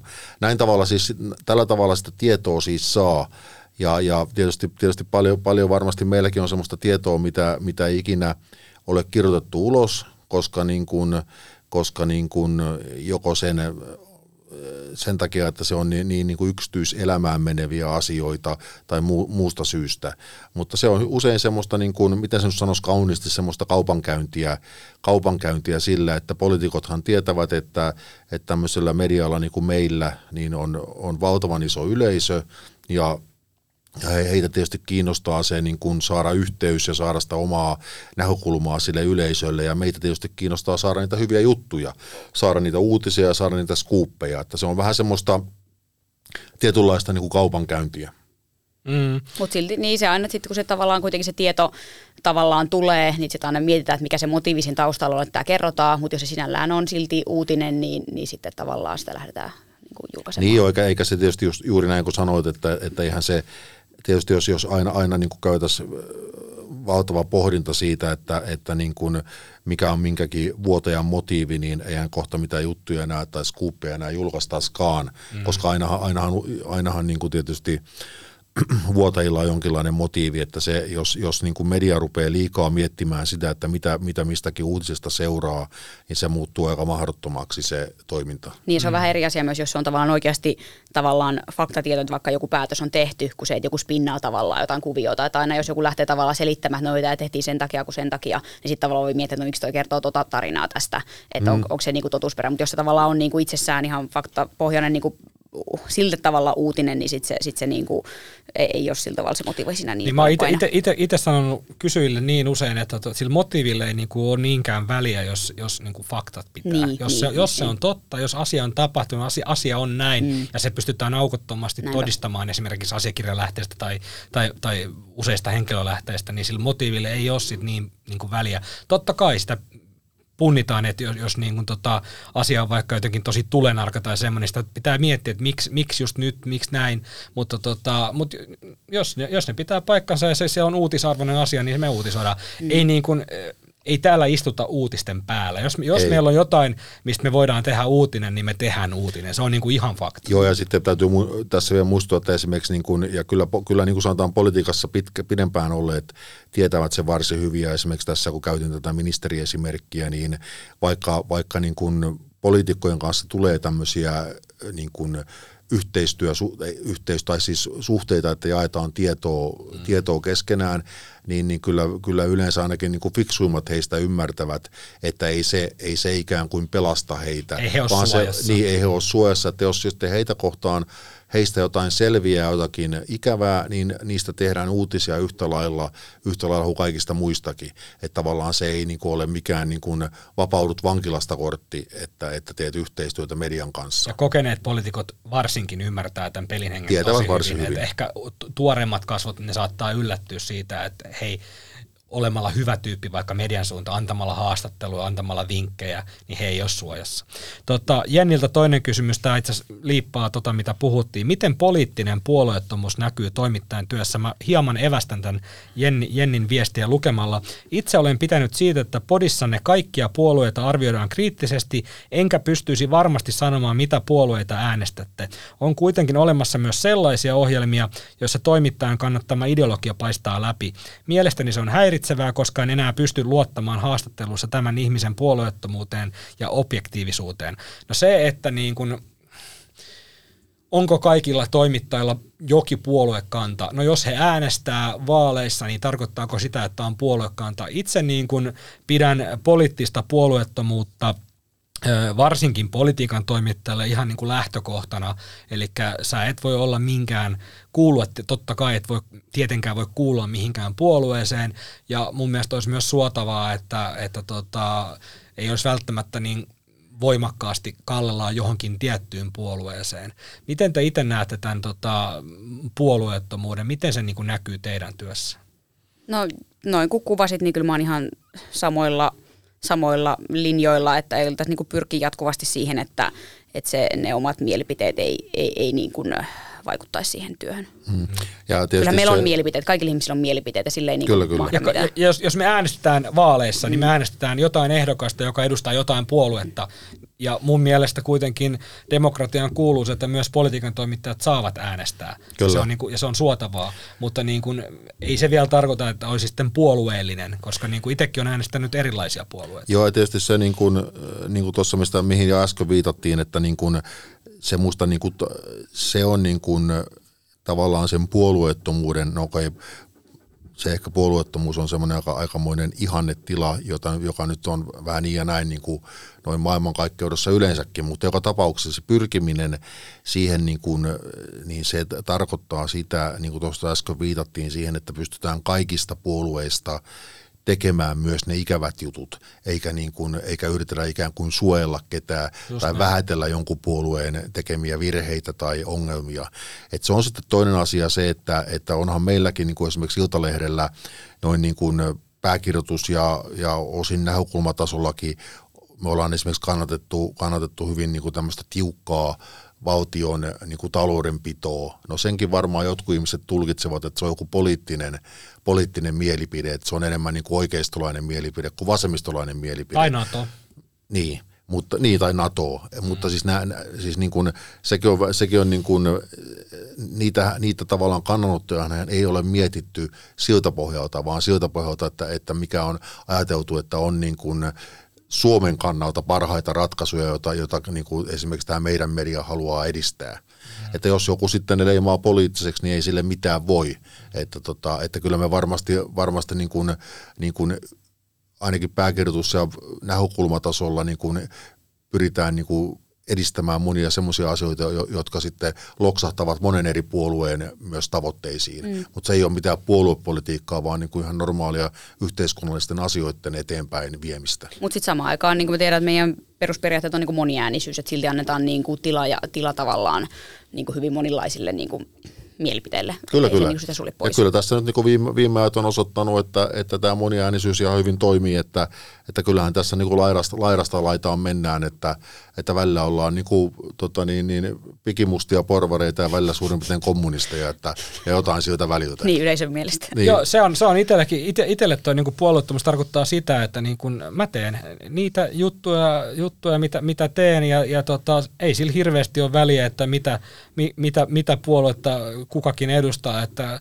kyllä niin kuin jokainen jossain vaiheessa todennäköisesti tulee päätymään sitten niin kuin jutun kohteeksi ja niin kuin katsoo, vaikka niin kuin jokainen toimittaja voi katsoa, että mistä on kirjoittanut vuosien varrella ja esiintyykö siellä niin kuin laajasti, laajasti tota kaikki puolueet ja omalla kohdalla, niin voin sanoa, että kyllä siellä kyllä on tehty kriittisiä juttuja ihan, jo, ihan jokaisesta puolueesta ja tota, joistakin varmaan enemmän kuin toisista, mutta se tarkoittaa usein myös sitä, että sit toisella on ollut enemmän valtaa, että niillä on ollut enemmän Näin tavallaan, että se fokus on ollut enemmän, enemmän siellä. Ja nyt esimerkiksi perussuomalaiset, niin nyt he on hallituspuolue, niin se tuo myös, valta tuo mukanaan vastuuta ja se fokus on tosi tarkasti, tarkasti sitten eh, ministeripuolue perussuomalaisessa myös, kuten myös kokoomuksessa, kuten myös RKPssä. Ja oliko siellä hallituksessa vielä jotain muitakin? KDsta puhumattakaan. KDsta puhumattakaan. Tulemme tarkkailemaan eh, Sari Ehsa ja teidän joukkueenne erittäin tiukasti, mutta tota, joo, ei, ei siitä kai sen enempää. Tuota, Äijä, nimimerkki, tämä varmaan nimimerkki, ei välttämättä, voi olla myös etunimi. Äijä kysyy, että oliko politiikan, politiikan puskareiden mielestä kesällä 23 Ruokolahden leijona uutista? Jos oli, niin mikä se oli? Juha, sähän olet Ruokolahden leijona veteraana. Juhahan on ollut tota, toimittajana jahtaamassa Ruokolahden leijonaa Kyllä. 90-luvun, oliko alussa? Se on totta, se oli 90 vai 91. No voi olla, vai onko 90 vai 92? No anyway, siellä, siellä kuitenkin. Olin nuori ja vielä elämäniloinen ihminen, joten lähdimme kuvaan Wartburgin merkkisellä autolla, autolla kohti Ruokolahtea tai Imatraa ja tuota, koko matka puhuttiin, että no eihän siellä mitään, mitään, mitään leijonaa, on ihan humpuukia juttu. Sitten lopulta pääsimme sinne johonkin metsätaipaleelle, missä, missä se leijona oli, oli tiettävästi nähty niin sitten noustiin, noustiin autosta, autosta ja kuvaaja siinä kuvaili, niin sitten totesimme kuitenkin yhtenä, että jos ei nyt kuitenkaan mennä kovin kauas tästä autosta, että jos se oikeasti on täällä se leijona, että olihan se jännittäviä aikoja. Tämä oli vähän tällainen ehkä loppukeveneksen tyyppinen kysymys, mutta eh, vastataan nyt äijälle sinne tota, kotikuuntelimoon, että olihan meillä tota, toi Berlinin leijona lainausmerkeissä, joka olikin paljastukin sitten villisiaksi, mutta tota, kesälomalla tosiaan sen verran seurasin uutisia, kun näitä politiikkajakson seurata, että Berliinissä oli useamman päivän tämmöinen leijonajahti. Niin. Ja kyllä mulla tuli mieleen tämä ruokaleijona, että onkohan ne nyt varmasti soittaneet tota, samoille asiantuntijoille, että tota, mitä, jos- mitä jos se onkin vaikka tota, koira, jolla on päässään joku leijona naamari. Niin ja tähän vielä, jos, jos äijä onkin perusäijä ja hän on tarkoittanut tällä kysymyksellään ikään kuin viitata siihen, että oliko tämä kesän rasismikeskustelu joku niin kuin Ruokolahden leijona, niin voi sanoa, että ei ollut kyllä, koska Ruokolahden leijonaahan ei ollut olemassa, mutta rasismia oli. Hyvin sanottu. Viimeinen kysymys tulee Läänin Tartsanilta, eli tämäkin on varmaan ehkä nimimerkki voisin kuvitella. Läänin Tartsan kysyy näin, että tota, onko, hyvä toim, onko hyvällä toimittajalla oltava yksi joku trauma, kaksi heikko itsetunto, kolme tarve olla oikeassa. Siksi, että podcast-toimittajat lyttäävät jo etukäteen tämän hallituksen. Toivoisin hieman tsemppiä hallitukselle. Tota, Elli voi aloittaa. No jos näistä pitää valita, niin ehkä sen ehkä se kolmas on kuitenkin niin kuin journalistille ihan hyvä sellainen ohjenuora, että olisi ihan hyvä olla niin kuin faktat kunnossa. Mites tota Juha, onko sulla No ei mä, voi olla, voi olla, no, noistakin joku voi olla pitää, pitää paikkansa näistä Tartsanin, Tartsanin määritelmistä. Lä- mutta- Läänin Tartsan. Läänin, läänin tartsan. Niin tota, mutta mä nyt sanoisin, että, että hyvällä toimittajalla ensinnäkin pitää olla niin kuin paksu nahka ja, ja, ja pitää olla semmoinen niin kuin, niin kuin, niin kuin hieman niin kuin, miten mä nyt sanoisin, ää, auktoriteetti ja pelkäämätön, paitsi tietysti työpaikalla pitää pelätä. Esihenkilöä pitää vähän pelätä. Mutta Joo. noin normaalisti ottaen, niin tavallaan niin kuin semmoinen, kuitenkin tietyllä tavalla semmoinen, semmoinen niin kuin pelkäämätön, voisiko, onko se oikea sana, oikea adjektiivi, mutta, mutta kuitenkin, koska tämähän on vä- väistämättä se, että hän, hän viittasi kysymyksessä, että, että ei ole tätä, tätä, tätä niin kuin hallitusta nyt niin kuin hyväksytty. Totta kai tällä hallituksella on ollut aika huono startti tämän rasismikeskustelun kautta, mutta ei, eihän niin kuin esimerkiksi täällä ilta, iloisessa iltapäivälehdistössä, niin ei tämä nyt varsinaisesti yhtään mitään muutakaan hallitusta on hyväksytty, että, että kyllähän näitä aina, ennen, aina on kritisoitu, että sama oli niin kuin Marinin hallituksen aikana, sama oli äh, Sipilän hallituksen aikana ja kaikkien muidenkin hallitusten aikana. Et se on nimenomaan sitä, sitä niin kuin kriittisyyttä, jota me harjoitetaan, ja totta kai sitä tulee myös, kun ollaan iso media, niin aika paljon huomattava määrä myös palautetta, jolloin myös sen kritiikin harjoittajilla pitää olla paksu nahka, jotta he pystyvät niin kuin nukkumaan öinsä hyvin. Mä luulen, että sama ominaisuus on, tekee hyvän poliitikon ja hyvän toimittajan, ja se on se, että ei kannata ottaa itsensä liian vakavasti. Ei tehdä tästä nyt mitään numeroa.